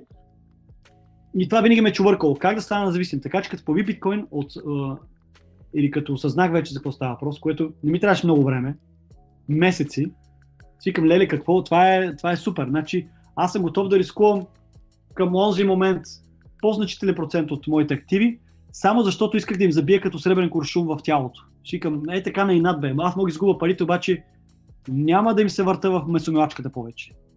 Разбираш, той е мой си вроден инат да не играе по свирката на системата. Антисистемен играч. Нали, буквално, ако сега беше някакъв комунизъм и, или там можеха да измерват а, съзнанието на хората, кои са вредомислещите, нали, още при раждане, ще да ме заличават много бързо. Ще кажа, той е опасен. Той, е, той ще пречи на матрицата. Такива ги отделя тия яйцеклетки и ги унищожава бързо. Образно казано. Така, така съм се виждал винаги в системата, която живеем, като а, а, враг на държавността. Нали, винаги в около мен на хората обяснявам политиците на сапун, а, законите са мнение на хора с оръжия, данъците са кражба и така нататък. И говоря много пряко, много прямо с термини, нали, като данъчно робство, султанизъм, защото някои хора се направо се вплягат. Бе, как така не сме роби? Ми не, роби сме. По хиляди начини нали, те държи системата и ти дава само една сламчица, където през която да дишаш, да не си загуби оптимизма. И, и ако нямаш сега биткоин, често аз щях отдавна съм вече загубил този оптимизъм. Той ми се губише вече, докато се появи биткоин. И се обесърчавах. Дори да правиш повече пари, си викаме, за какво в цялата тъпотия, в която живеем. Докато биткоин ми даде нова форма на надежда, което е на, на, буквално като възкръсваш. Нали. Дава ти повод да, да искаш да живееш. Защото човекът се предаде и почват болешките, почват всичките му проблеми, приключва играта. Природата си го взима там, да се изпари. Така че биткоин ми, съда, ми даде а, страхотна нова надежда, че има смисъл човек да живее, да, а, и че има, а, има средство, с което можеш да повлияеш а, на това, което не харесвам сега, най-после наистина да заковем прът в а, колелото им. Тяхното колело, не нашето и че Димит дори не си я служава тук, занимавам с бизнес, само и само да правя повече пари, а, защото това е тяхната система. Аз искам занимавам с повече философски неща, с а, всичко свързано с крипто, защото знам, че това дългосрочно има най-много смисъл за човечеството, а не да стана по-богат, а, измерено в лева или евро. Това просто грам не ме блазни. Блазни ме това да помагам за hyper bitcoinization, защото такъв свят на мен струва много по-интересен Нали, ще измислим телепортация, ще измислим какво ли не. Просто мозъка ще ни бъде отключен чудовищно. Може да не съм жив вече, но знам, че, както казваш, пишем история. Участвам в процеса. И това е прекрасно чувство. А не само за себе си да си добре, но около тебе всичко да потъва. Както съм имал такъв процес. Интернет бизнес ми върви прекрасно, кризата удра 2009-2010, всички около се оплакват, мамата си е, такова. Викаме хора, не може да ви проблема. Всичко е прекрасно. Но аз съм в интернет средите, където ефективността е много висока, ебидата е много висока. И нали, аз мога съм добре, обаче всичко около мен се оплаква. И рано или късно и това те, това те пречупа също. Докато с биткоин аз се хващам за ръце с всичките други такива невидими биткоинери по света и заедно искаме да променим тази система, която живеем в момента, на, на зверска централизация, на държавни граници, на безброй закони, които се променят нон-стоп, без някой за каквото да ни пита. Нали, ние нямаме никакъв инпут. Обаче, нали, незнанието на закона не е извинение, казват. Ами аз няма как да знам всичко, което променяте ежеминутно. Защото вашата роля като парламентаристи е нон-стоп да твикате системата, често против нашия интерес. В интерес на малцина там свързани с държав, държавната власт. И мен това лично много ме дразни чисто философски. Не се чувствам достатъчно свободен. Искам да допринасям всячески единствено за растежа на биткоин. Нищо друго не е толкова важно като проекта биткоин. Така че виждам, разбира се, непрекъсно доминото се, а, как се казват, елементите от доминото. Падат все повече. Нямаме иллюзията, че а, всичко е сигурно. Те първо виждам отпор, който ни чака. Нали, COVID беше пър, първата голяма, как го нарека, първата голяма стрела, която изстрелват, но тя не е последна. Със сигурност ще опитат някакви банкови схеми на малко по-високо ниво да, да ни пречат. И затова е много важно много наброй хора по тази планета да имат биткоини или крипто, за да може дори да го ограничат максимално пред централните банки, вече 1 милиард имат просто сатошита. Достатъчно е да може да се репликира това нещо от човек на човек и да има паралелна економика, която просто няма спиране могат да спрат през ЕЦБ, федералните и не знам си кой допира до всичко свързано с крипто, но не могат самия биткоин да спрат, защото е в ръцете на много, много хора. И затова е много важно, колко се може по-бързо да, раз, да, да, да посяваме крип, криптофилософията. Защото според мен това е единство, което ще спре ужасната дистопия, която ни чака. Ако, а, ако сме в сегашния свят и няма крипто, освен дистопия, по моята гейм теория, нищо друго не ни чака. Значи, просто си нямаш на представа как а... се изреда по следния начин. Писнал ми е от този канал. А нямаш се представа колко ми е писнал. Ще ми се да ни правя повече предавания. Това е подкаст, не предаване. Аз през седмицата правя предавания. Бяха 5 дни седмицата, понеделник, вторник, среда, четвъртък, петък. Представи си всеки ден да ставаш, всеки ден да се готвиш, 2 часа да стримаш. Отрязах ги на 3 пъти. Понеделник, среда и петък. Малко поне дупки да имам. Обаче покрай подкаст пак има сумата си ангажименти на нас. Защо казвам, че ми е писнал и защо казвам, че искам да ги спра? Защото това, което ти обясняваш, е също, което аз обяснявам. Обяснявам, че биткоин буквално ни дава надежда. Биткоин, казвам, нали, ще оправи света, обаче толкова много знания трябва да имаш, да, да, да влезеш да дълбоко в дупката на крипто, за да осъзнаеш. Новоград 2019 година казва, Майк Новоград казва, по-важно от децентрализацията няма. И говори за CBDC-та, говори за Китай, говори за social score и така нататък. И, и се опитвам да обясня на хората как просто по-важно от децентрализацията няма. Това, което ти казваш, веднъж като имаш 1 милиард човека, които имат биткоин, билото върху мейнчейна, билото върху Lightning Network, вече имаме тази децентрализация, имаме peer-to-peer нетворка, имаме образованите хора, и вече тази технология не може да се спре. И е ужасно важно това нещо да продължи, буквално за да не стигне момент, в който аз и това думата Роби, аз постоянно, буквално сега потърсих канала думата Роби, буквално а, а, нали, излизат клипове и клипове, където казвам ти си роб, ти си роб, просто и така нататък, защото казваме 500 години бяхме под робство, после еди си какво, после еди си какво. Днеска пак сме роби, но просто ни го осъзнаваме, защото сме в матрицата и ни го осъзнаваме. И съответно казвам, че ми е писнал и че ми е от този канал и не искам да го правя така нататък, но продължавам поради две неща. Първо, защото е ужасно важно да продължи това съдържание, да стига до хората и така нататък. И, и другото нещо нали, някакви патреони, които нали, отдеват от финансите си и така нататък, дават и заради тях, нали, поел съм моралната отговорност. Аз нямам договорни отношения, но моралната отговорност, че аз да продължа, поне съм си казал до края на булмарките какво имам преди, до, като стигне някакъв болтоп, някаква ескалация, някакъв балон се получи и след което нали, да, да си дам някаква почивка. Така да ги тия всичките неща, защото Реалността е следната. Реалността е следната. В момента статистиката на този стрим е, че сега в момента гледат 430 човека на жил. Този клип аз съм сигурен, че се гледа от 15 000 човека поне. Обаче реалността е следната. Средно статистическият профил на хората, които ще изгледат този стрим са хора на заплата между 1200 лева до 3-4 хиляди лева. Хора с някакви спестявания, но без някакви сериозни активи. Нямат първа, втора, трета къща, нямат а, а, скъпи коли, а, не ходят постоянно на почивки и така нататък. Нали, реалността в България е, ко прави отпуската, а оправих банята, нали, за да спестя пари да ни платя на майсторите. Такава е реалността.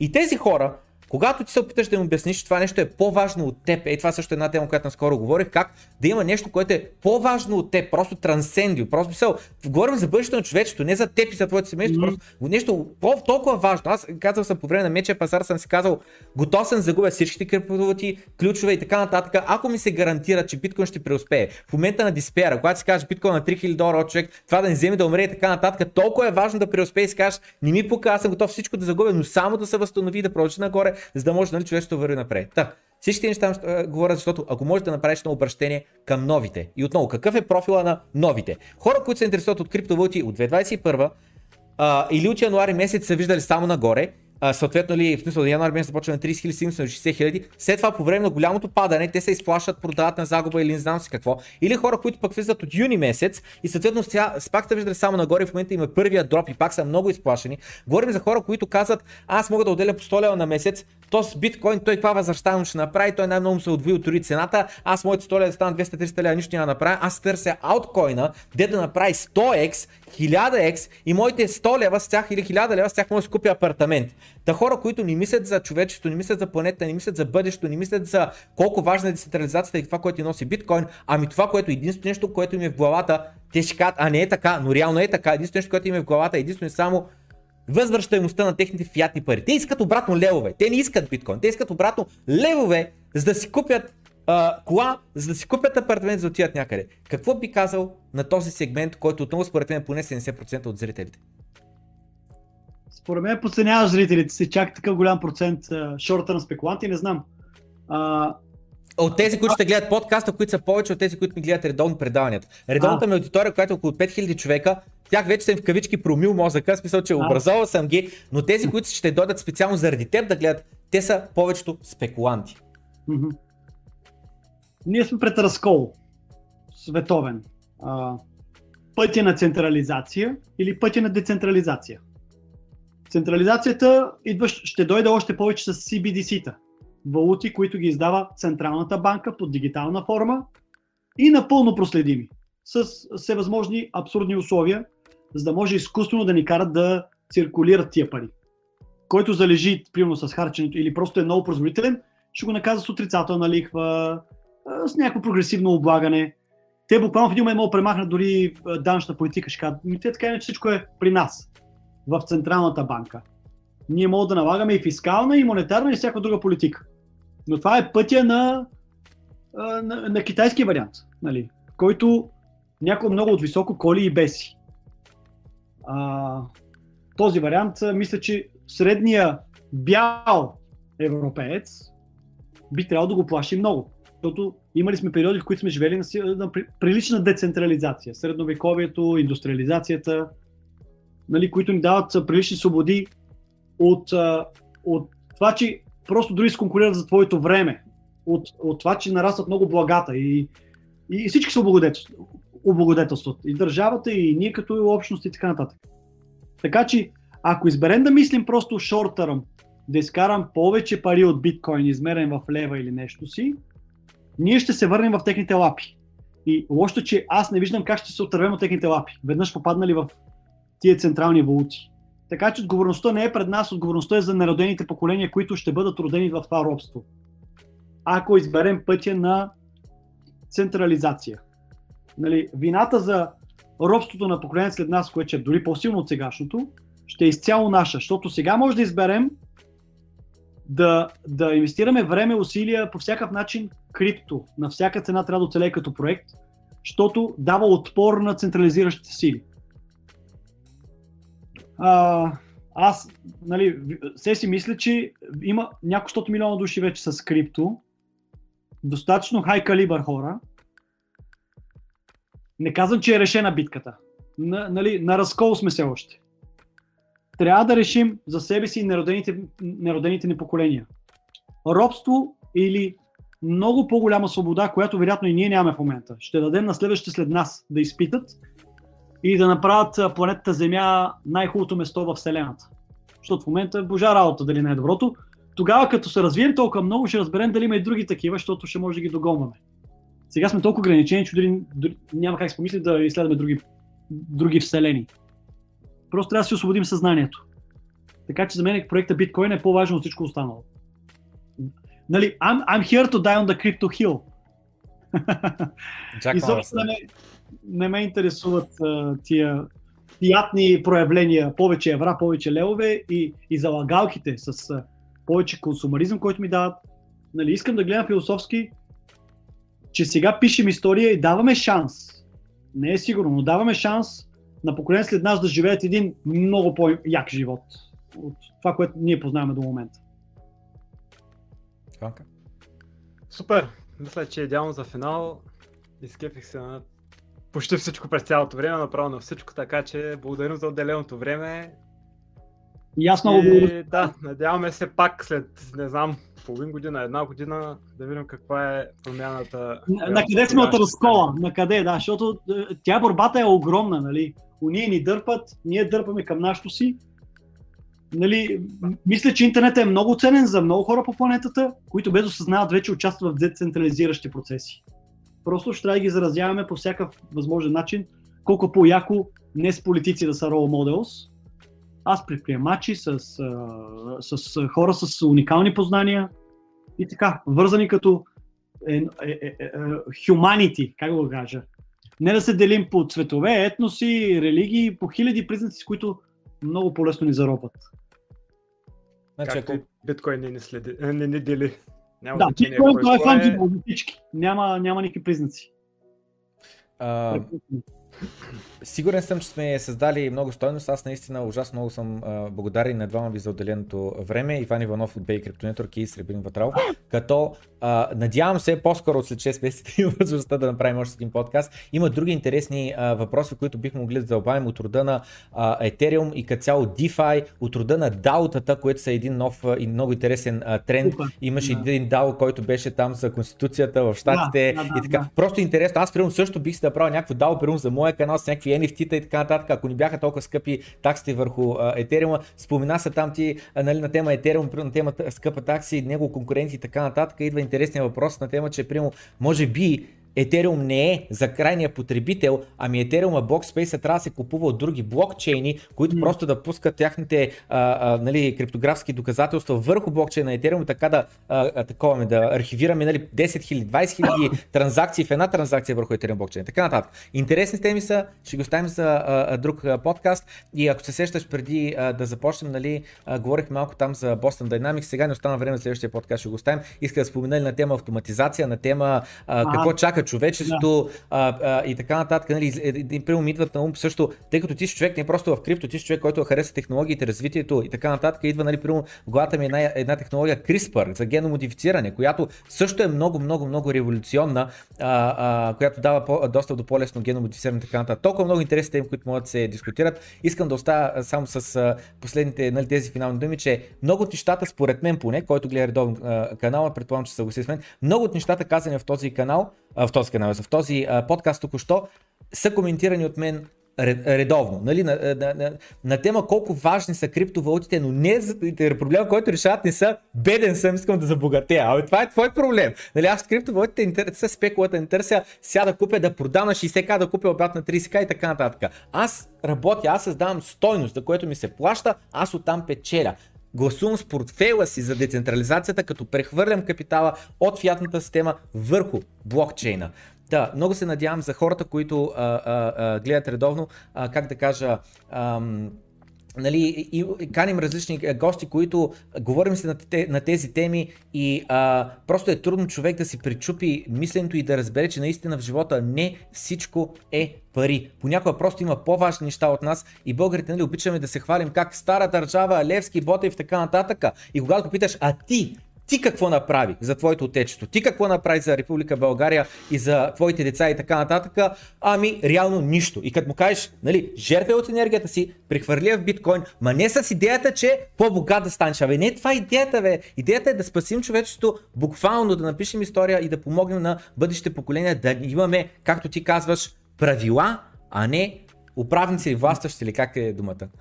Да, и за, ще препрезирам един султански, една султанска приказка на американския президент, филмови актьор, избяга ми някъде от 80-те години. Не питай какво може биткоин да направи за тебе, а какво може ти да направиш за биткоин. Всичко друго е секундари. Приятен уикенд на всички пожелавам. Чао!